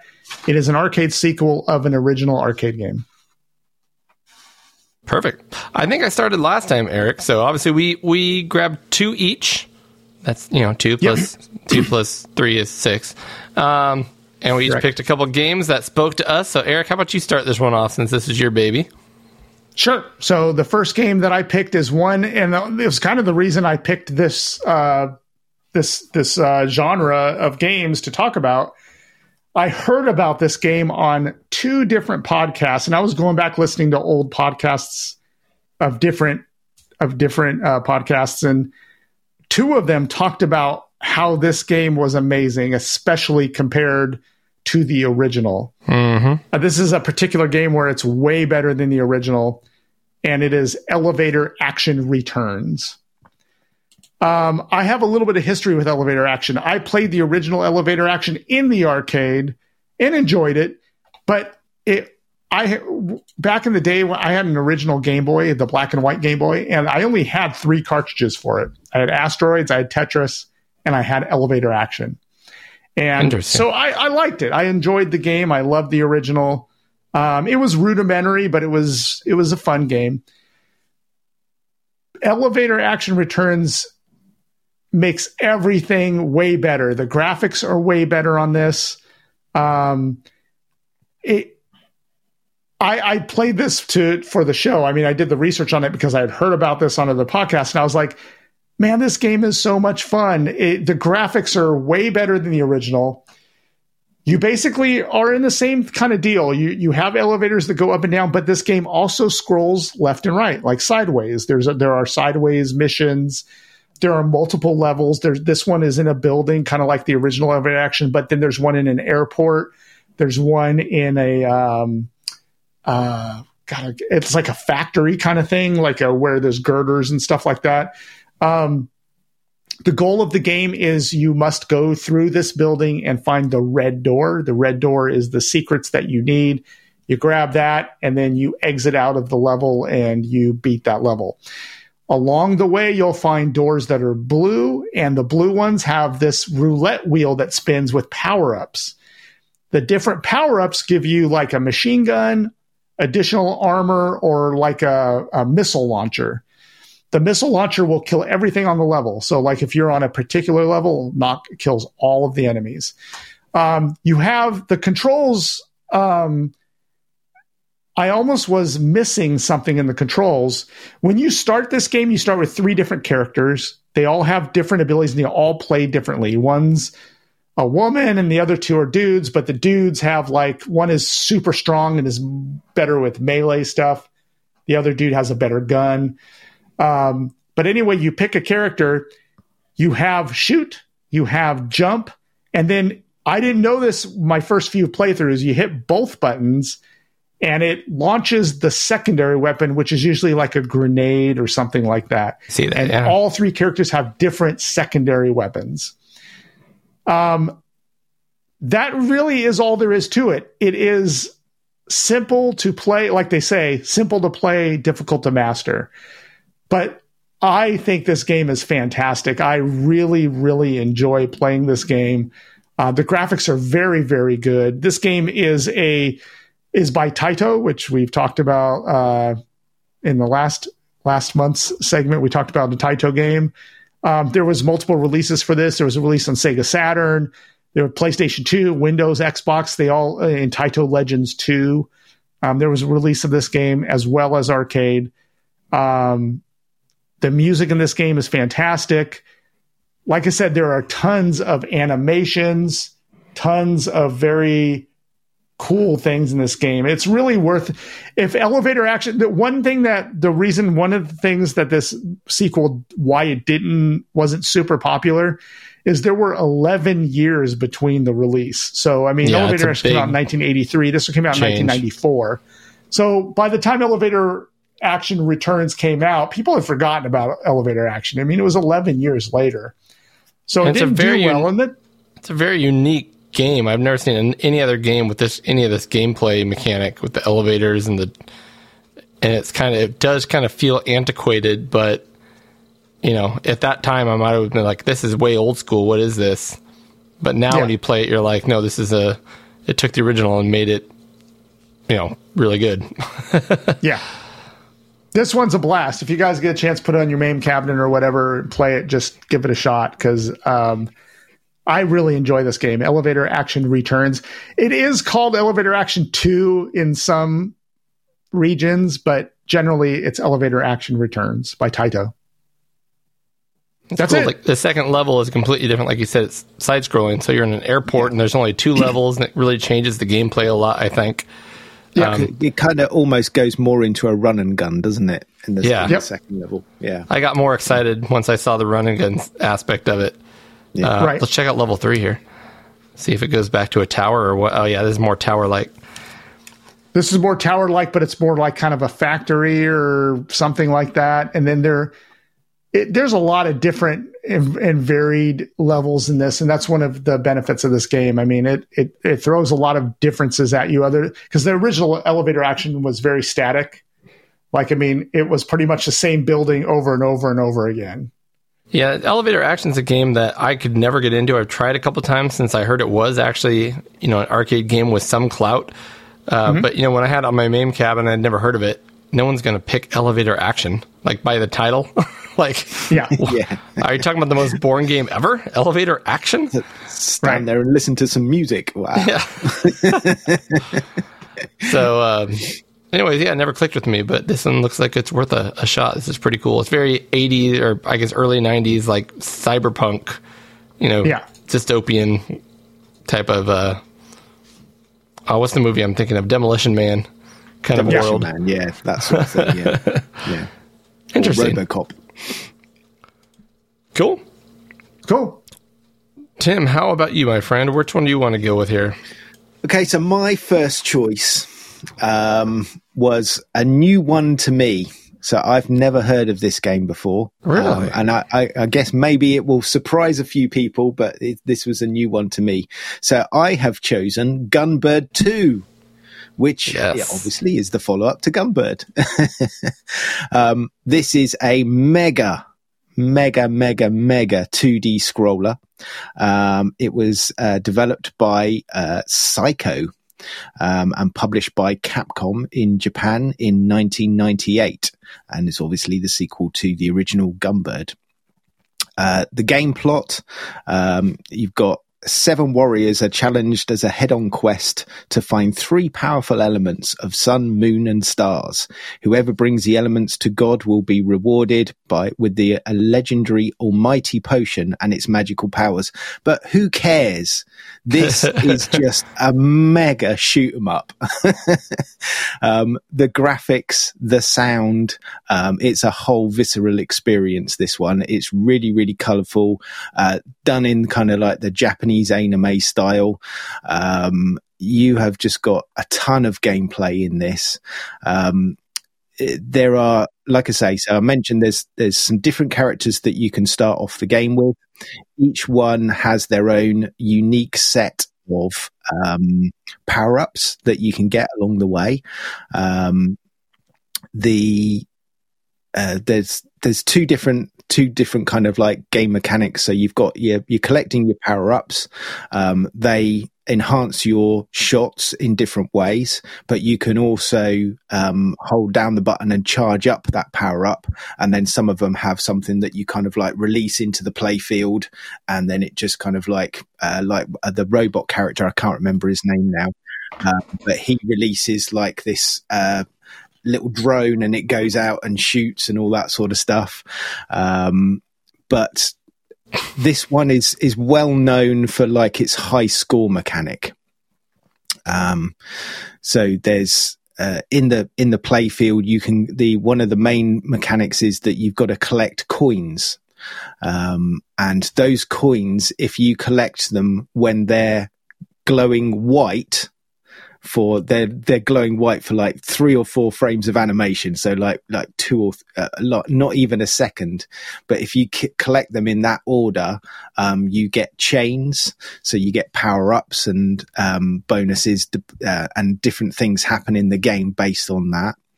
Um, you've got a power meter at the bottom of the game, um, and that builds up as you go along, as you um, shoot more enemies and that sort of thing. And then that provides you with extra power ups. Um, I guess the the best way to describe the graphics in this is um, uh, I don't know, uh, very mid. Uh, very 90s style, but really colorful, uh, really sort of like mechanical. Um, and uh, there's so, so many different, um, oh, I, I don't know. This, this blew my mind, this game when I first played it. um, Yeah, it's very creative, and you have lots of weird Japanese stuff going on, but it's all done very tongue in cheek. Um, almost uh, almost Metal Slug like animations, lots of background animations and things like that. Yeah. Yeah, there's Yep. there's tons tons going on in the background. Stuff comes from um you know on on the ground and in the sky. Uh, so there's there's both type of elements of that sort of thing to deal with. Um but yeah, this this was just absolutely brilliant. Um, so there's this is the I played the arcade version. Uh, there's also a version which is slightly enhanced, and I think there's an extra character which came out on the Dreamcast. Um, there's a PS2 version that was released, uh, which was Gunbird Special Edition, and that was made available in um, America and Europe. But in Japan, there was a Gunbird 1 and Gunbird 2 uh, compilation. Um, so you can pick that up in Japan. Um, I think it was also the original Gunbird was released on the Saturn as well. Um, but yeah, I would really recommend um, going out and, and having a go at this one. If you're a, if you're a fan of shooters um, and if you haven't played this one like me before then yeah definitely go out and get this. It's also um, you can pick it up on um, I think it's also on they did a, ver- a new enhanced version on the Switch um, and I think it's also on the Xbox Arcade as well on the marketplace on there. But this this is epic. Absolutely love this game. Uh, so there's a version of this game you missed that you might not know about, and I don't know if you heard me laughing when you were talking about the robot. yeah because I cannot remember the robot's name in Gunbird 2, but have you heard of the version on the PlayStation 1, Tim? So Uh, there's I a game on the PlayStation 1 called Mobile Light Force. Oh right, okay, yeah. I, I think someone mentioned this because I w- watched a couple of YouTube videos, and I think someone mentioned about this. Yeah, So Mobile Light Force, if you, it's hilarious because I have a game called Mobile Light Force on the PlayStation One. I own it. This is it. It, it. It's a picture of basically three women who straight up Charlie's Daniels ripoffs. Um, Charlie's Angels. Yeah, Charlie's. I'm sorry, Charlie's Daniel. Charlie's Angels uh, ripoffs, and uh, on the cover has nothing to do with the game at all. And it is it is this game. It is um, it's it's Gunbird. Gunbird Two. Gunbird Two, right? It's Gunbird 2, but it's called Mobile Light Force. Then they came out with a game on the PlayStation 2 called Mobile Light Force 2, which is another Japanese shooter called uh, I'm forgetting the name right now, but it's completely different, um, pre- completely different game. But the part I really wanted to show you because it's hilarious. Uh, I can't find it right now. But when you go to the character select screen, I don't know why, but they just changed the names of all the characters. The name of the robot is MILF 2000. Oh no! That's unfortunate. Whoops! MILF 2000. I have no idea why. Um, in fact, I need to light for something, I guess. But No, yeah. Now I got to write it. I got to write in there see if uh, yeah, be I may or careful may. when you Google. yeah, I know, one. right? Yeah. Yeah, exactly. I was hoping they would they'd pull it up, but uh, all right, let me I, let me type mobile light force in here because it's it's just it's almost unbelievable. But yeah, no, it's absolutely great, great game. MILF um, 2000, there it is. So, Eric, I know you, you dashed off for a moment, but have you have you seen Gunbird? oh, Gunbird yes. 2? Oh, yes. Yeah, So, yeah. Gunbird 2, the first time I ever played that was on, I think, Dreamcast, and I enjoyed it there. And then I remember when the. Here we go. Is it called S- Oh, where'd Sikyo? Sikyo? Sikyo, Psycho. yeah. Or Psycho, Psycho? When they came out with the collection on the Switch, I got that, and that was included in there. And the cool thing is you can put it in Tate mode. yes, yeah. Yep. Yeah, we both There have it it is, on the the. MILF There it is. 2000. MILF. two thousand. it's a real thing. We're not being di- we're not being disgusting. It's a real thing. yeah, and the other names are great, great too because they're random. Marion, John Last, John Suarez. Um, MILF, they're playing with MILF 2000. But yeah, it is a great game. What I do like about it's kind of a, a, a positive and a negative about the Psikyo shooters is they are all built on the same platform. It's very, like the power ups are always the the P, which is you know like you said Psycho right Sikio. It Yeah. starts with the P PS. Um, so a lot of those play the same. Uh, they have very similar feel to them, but uh, I think Gunbird is Gunbird Two specifically. I think it might be my favorite Psikyo shooter. So Yeah. And it, it's The cool not thing is if I think you're right, they play the same, but if you like the way they play, then that's a Exactly, good thing. As long exactly. as the game changes, then you're familiar with the game when you jump into a new one. Exactly, and I think that's that's the challenge, isn't it? Is going between the the the new versions or the different versions of the game and that sort of thing. The game mechanic is is very very similar, so you can jump in there and then you can, um, you know, max it out pretty quickly um, and get get used to it. Some of the, some of the runs that I'd seen on this one were i- incredible how they were playing it. You know, they got whole strategies down on it. It's just like wow, brilliant. Yep. Yeah, uh, well, I was going to say one more thing. It was very, very important, you guys. It's very important, but now I can't remember what it was. ah, well. I'm definitely definitely going to have to look out for Mobile Light Force as well. Then. And you can get that for like five bucks. At least that I when I got it was dirt cheap, but Yeah, um, yeah. I mean, knows? Gun, Gunbird 2's not outrageously priced, so I was quite surprised by that. Honestly, the, How- the mobile, mobile light force does that thing though, where uh, instead of showing you the whole screen, it zooms in. So when you go back, it has to like it. The camera has to follow you, and it doesn't work as well. So you want you want Yeah. the Dreamcast version or or something. Yeah, I want to get a poster now for my game room that for the MILF MILF 2000. 2000. 2000 exactly. Make, let me make some notes here of things we need Yeah. to pick up. All right, Going MILF. to be another thing to add to the um, Pixel Gaiden merchandise. there we go. um, there we go. Yeah, yeah. I'm writing these things down. These are these are good notes. No, what I was going to say is that as far as the gameplay goes, too, it's um, it's a little bit old school, a little bit new school, new school. So it doesn't, it doesn't, it's not constantly a bullet hell, but some of the bosses will have bullet hell patterns. But then the actual gameplay is not bullet hell, so it's kind of a, a fun mix between the two. Yeah, you kind of start out relatively easy, and then it just goes nuts when you get to the boss parts. All right. So here's where I have to throw in my little um Cody's going to be difficult. My arcade sequel, my first arcade sequel is a pinball machine, which is an Ooh, arcade okay. game, Yeah. darn it, which is a sequel Didn't to a previous pinball machine. um so the game I chose, the original game is the classic Williams title Black Knight, which I believe came out in 81. I guess I should look it up. Um, however, when it came out, it was the early early '80s. It was one of one of Williams' first um, solid state pinballs. Before that, you know, it was uh, uh, what they called electromechanical, had click clack relays and things like that. Um, right. Now, so when the when the first one came out, it was known uh, a big part of what it was, you know, big on was the fact that it had uh, voice callouts with an actual human voice. Now, it only had like seven words that it can put in different orders, like Black Knight fights you, uh, Oh, wow. things like that, right? Yeah. and uh, like you lose, ha ha ha ha ha, things like that Right. it was a really cool playfield. In fact, it was the first, I believe it was the first multi-level playfield where you actually Okay. did stuff at a, a lower level and then you can go up to the top of the playfield where it goes, it raises up. You have to go up ramps to go up top. Um, now you couldn't really go much underneath the top playfield, just a little bit. That would come later. But, um, anyways, when Black Knight 2000 came out, it was 1989. Obviously, big leap in technology, in solid state technology in those 10 years or so. And uh, Black Knight 2000 kept the feel and a lot of the mechanics of the original Black Knight pinball game, but just cheesed it up when it came to the sound and, and things like that. Um, I'm trying to find a good way to show you guys the gameplay while I while I do this. I guess I could type like Black Knight uh, 2000. I'll put Pinball Arcade in here because that's where I played it the most.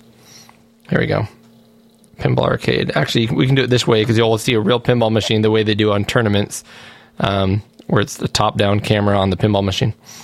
But Yeah. what makes the game so cool now is, like I said, they all the colors are that much more intense. the The play playfield is got that many more lights on it going crazy. It kept a lot of the features that the original Black Knight had.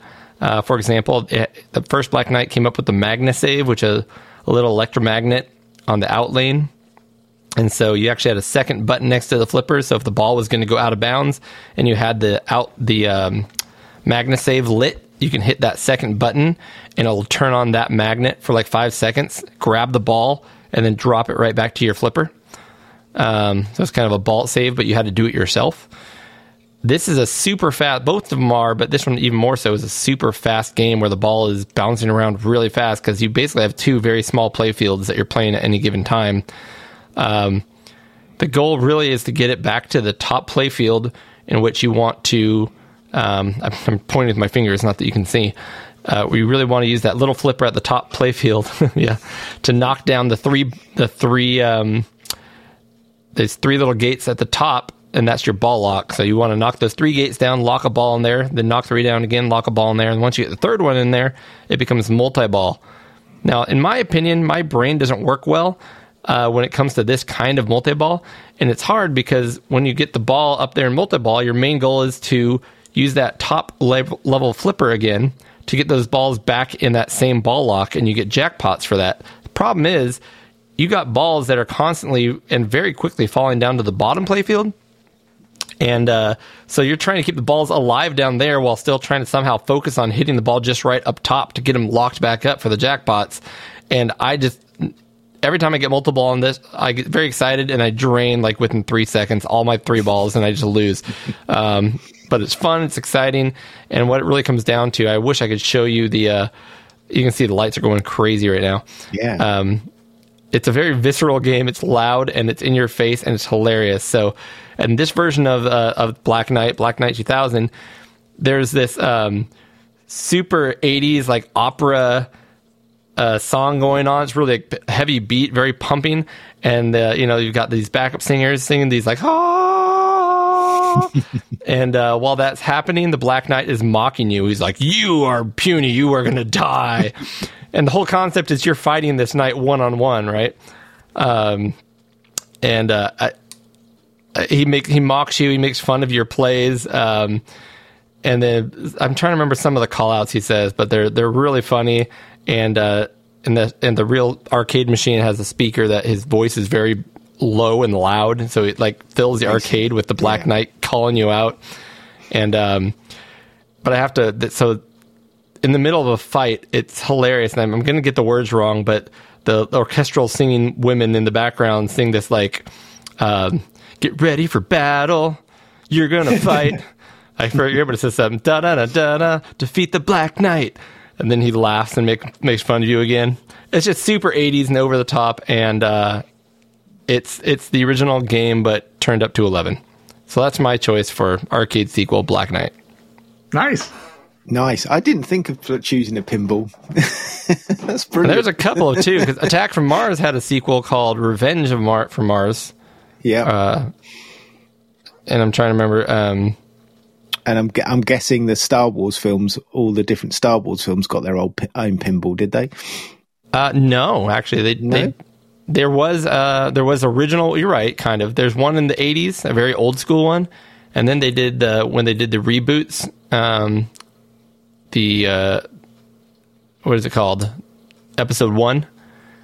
They did a, a, a new version of that in the early 2000s, but it flopped. And then they just Yeah, because it probably had Jar Jar Binks on there somewhere, didn't it? It had that. it had that Anakin whatever. Ugh, that kid. are so useless. And then they just came out with a brand new Star Wars one. Uh, so they were all like 20 years apart. So, anyways, cool. I'll stop talking. Is there a digital version of that? Yeah, I've played on Pinball Arcade. I don't know if it's on Zen Pinball. I don't think so. Okay, I don't think so. that would be a cool one it. Yeah. to get on the Switch somehow. I'm very interested in this one, Eric, because I think this one's kind of a controversial pick as far as being a true sequel. Really? Well, I Okay, hear maybe I can persuade you with my story. Yes, do so. So my pick, my second pick, and my personal last pick is Asteroids Deluxe.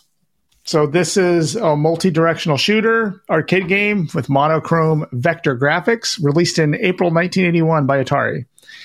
It is the sequel to Asteroids and was designed to combat the saucer hunting strategy of the original, allowing experts to play for extended times. So this game was made because the original Asteroids game had this flaw where you could go off the the game you could go off on one side and you would come back on the other side. You know what i mean? Mm-hmm. People would take advantage of that by going off on the side then popping like going back and forth. Back and forth, yeah. but the tracking nature of the enemies would you know would follow you with one side. And when you went to the other side they, they would follow you to the other side and it would allow that little hiccup would allow players to literally put a quarter in and play for hours and hours and hours. And so the makers atari came out with asteroids deluxe. And this has a lot of differences than the original asteroids which i find actually better. I love the original asteroids and I played it a ton as a kid in the arcade. But this game makes, I think, a couple tweaks and makes it better, and also adds some things that are really cool. Um, the first thing that it adds is it stops that shenanigans. Like the enemies will track you off the screen. So, you know, when you try to go off the screen, they will follow you off, and your their fire will wrap around as well, which it didn't in the original game. So that stopped the people putting the quarters in and playing for hours and hours and a couple other changes. Um, you used to have two buttons to rotate your ship, a thrust button, a fire button, and then you had the button in the middle, which was in the original game was hyperspace. You'd hit it, and you you disappear and show up on another part of the thing if Spin you're in the, trouble. spin the roulette wheel. Yep. Yeah. they don't have that in Asteroids Deluxe. In Asteroids Deluxe, what you have is um, you have shields, Shields. and they don't last forever. So you hold them, and the shields will show up, and they will last for a few seconds, and it allows you to bounce off of enemies. Um, and then, of course, there are asteroids that you fire, and there are spaceships, and then there are things called killer satellites. And the killer satellites are these little like geometric shapes. And when you hit it with your first shot, it breaks into like, I think it's four different enemies that start to heat seek at you. And then when you hit each of the little pieces that break off of that piece, they turn into two more smaller pieces. So literally, these killer satellites are these big geometric shapes that break into four, and then the four will break into eight as you as you break those up. Um, I thought the killer satellites were really neat, and they're they're kind of homing AI that will you know that that seeks that kind of find you is pretty scary when you first encounter that because they will hunt you down and chase you across the board, and they don't they're not susceptible to the same flaws in the original asteroid. So like when you go off the screen, they will just follow you. And so you really have to blast the pieces that are breakout from these killer satellites. Um, I think I don't know where you heard that it might not be a sequel, but from everything I've read, it is a direct sequel from Asteroids that was designed to make more money because you'd had to put more quarters into it because you couldn't take advantage of the flaws in the original game. Um, other than that, it's a vector based graphics. If you haven't played Asteroids before, which almost everyone's familiar with Asteroids, um, one thing I love about this game, which I'll have it playing on my main cabinet and just have it playing in the background because the sound is awesome in this game. Like it is so distinctive. Um, I I could hear this across the room in an arcade. Like I can, I can.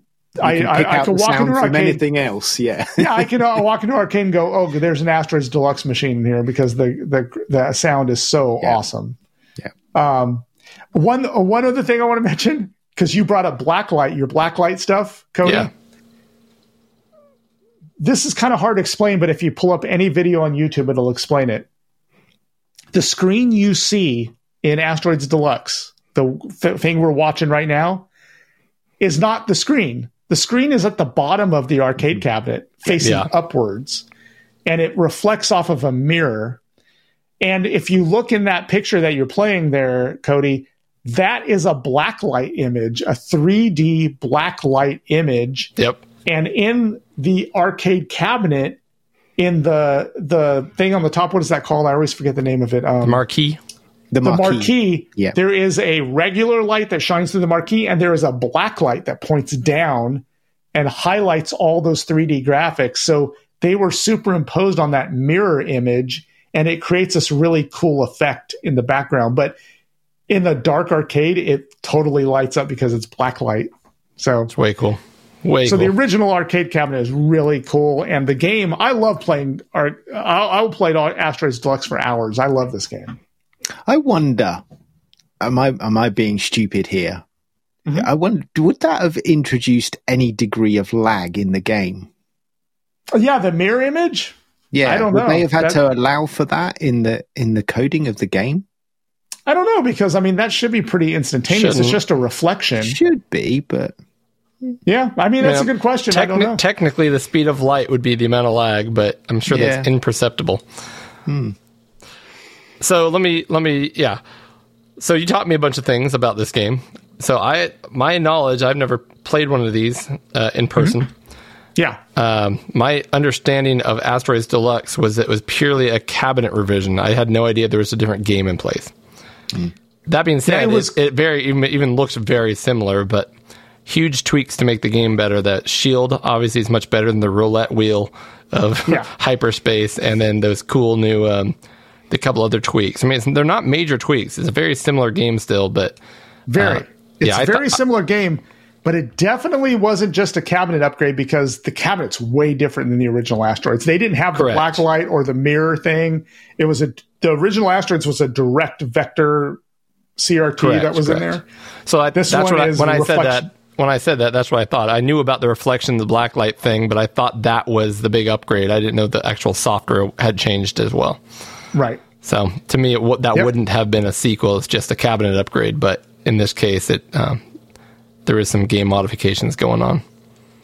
yeah, I mean, I learned a lot. I learned a lot researching this about the cabinet, and which is I find fascinating. The original cabinet in '81 was very. I mean, it, it there wasn't anything like it in the arcade. I mean, this was a very unique arcade cabinet, and one that, uh, frankly, man, it, it, if I had the room, I would be searching out for an Asteroids Deluxe. This is a pretty rare and kind of cool cabinet.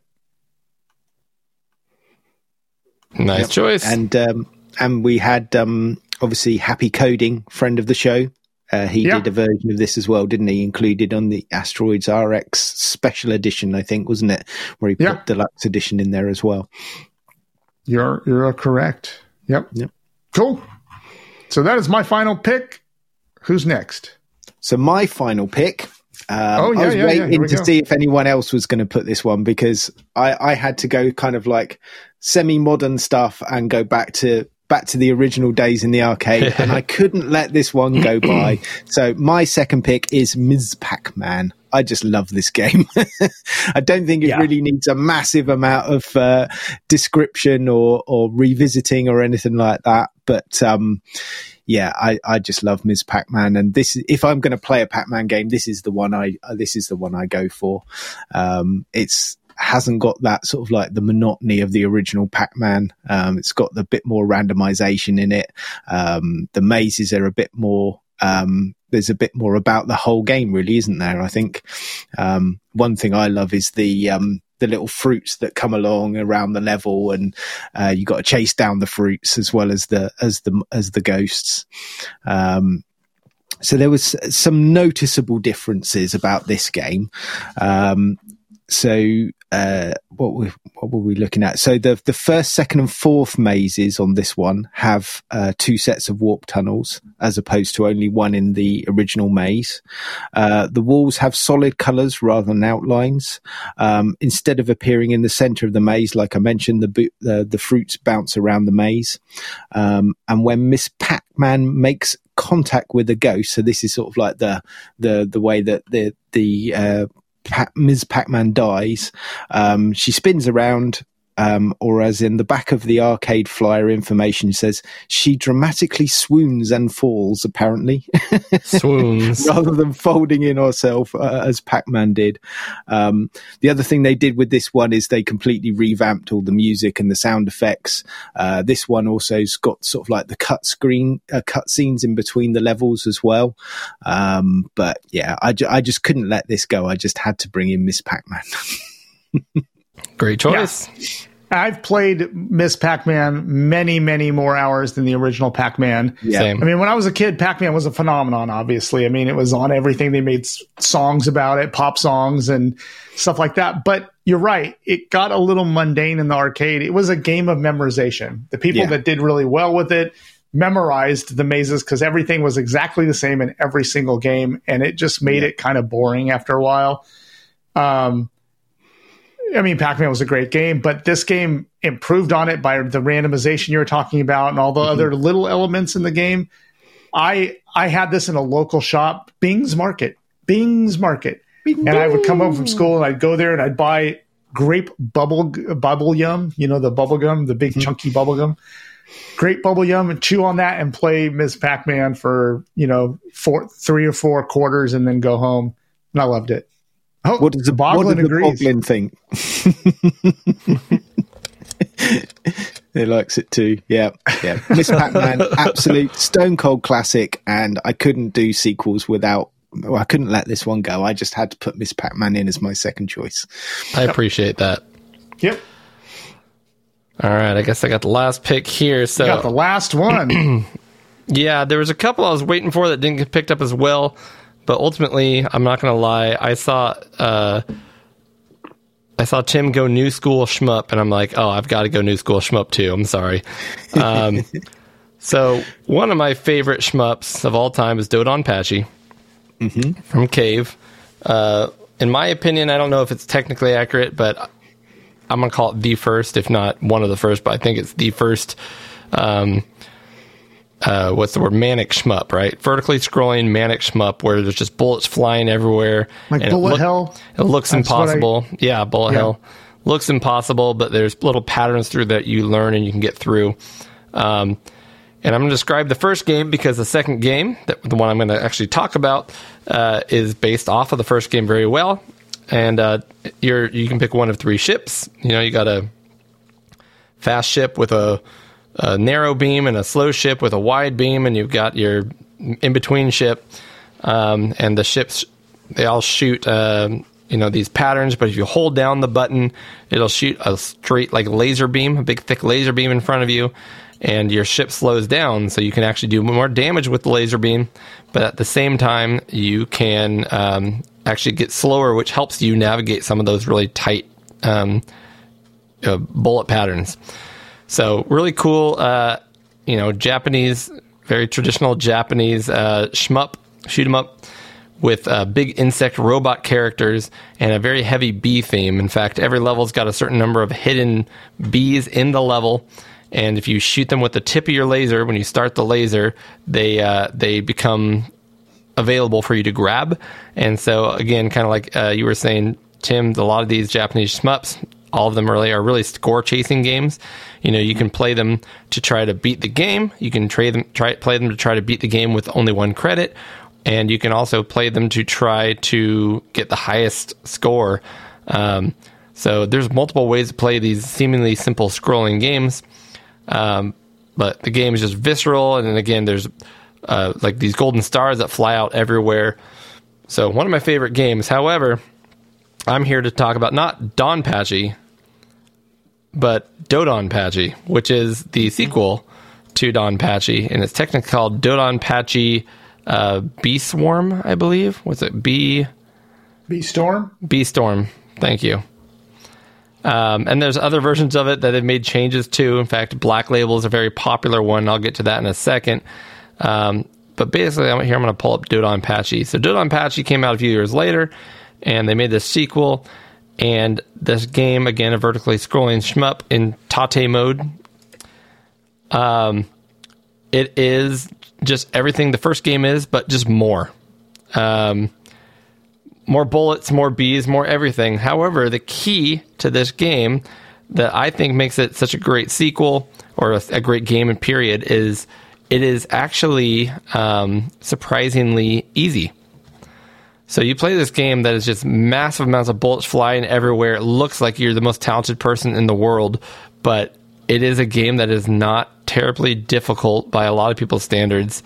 Uh, if you're looking for kind of a entry level manic shmup, this is a good one. Um, it's a good game to to uh, you know try to play for score. It's a good game um, for memorization, for memorizing the patterns, and um, although this this part right here looks fairly difficult. Yeah. I was going to say, well, this looks pretty pretty dicey. Hey, So can- we're, we're, look, we're looking there on the video, and I'm seeing that there's bullets flying everywhere, and they're not actually impacting the ship. So how how is that happening? So just like uh, any of the other shmups that we're talking about, typically Japanese shmups, including um, you know Gunbird, there's a hitbox.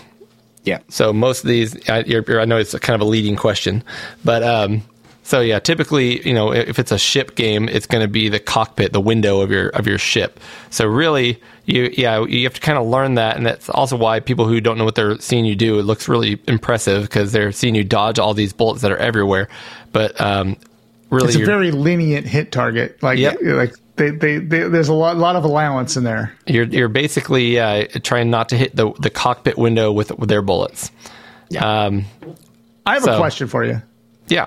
So I thought there was Don Pachi, and then there was Do Don Pachi, and then is this Do Don Pachi too? So is there three games? No, I, I it's Don Pachi too. I, it's Dodon Pachi. You're correct, correct. But then they made a a couple remakes of Dodon Pachi, and they made Black Label, and they made a couple other ones which changed Okay. patterns and, and difficulty, and I think made it more of a challenge. And that's actually the more popular version for for people who are really into these types of games.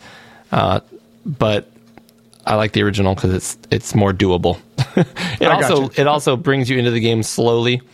Um, so Yeah. you know, you can go back and play level one and uh, two I and feel a little better about confused yourself. because I love I love Do Don Pachi. Like I play it all the time. I, I think it's a fantastic game. I like the original one, Don Pachi too. But when you said Do Don Pachi two, I was Yeah. like, oh, that's My bad. it's like a double sequel. this is the remix. Yeah. Yep. Cool. So I there we go. I, I I play this one all the time. Love it. This is one of my main go tos right here. Yeah. Cody, I think you should do a, a YouTube video on this, on on the the Dodom on the uh, Don Pachi and the On the Dodon Pachis? series. Yeah, Do on the Patchies. Yeah,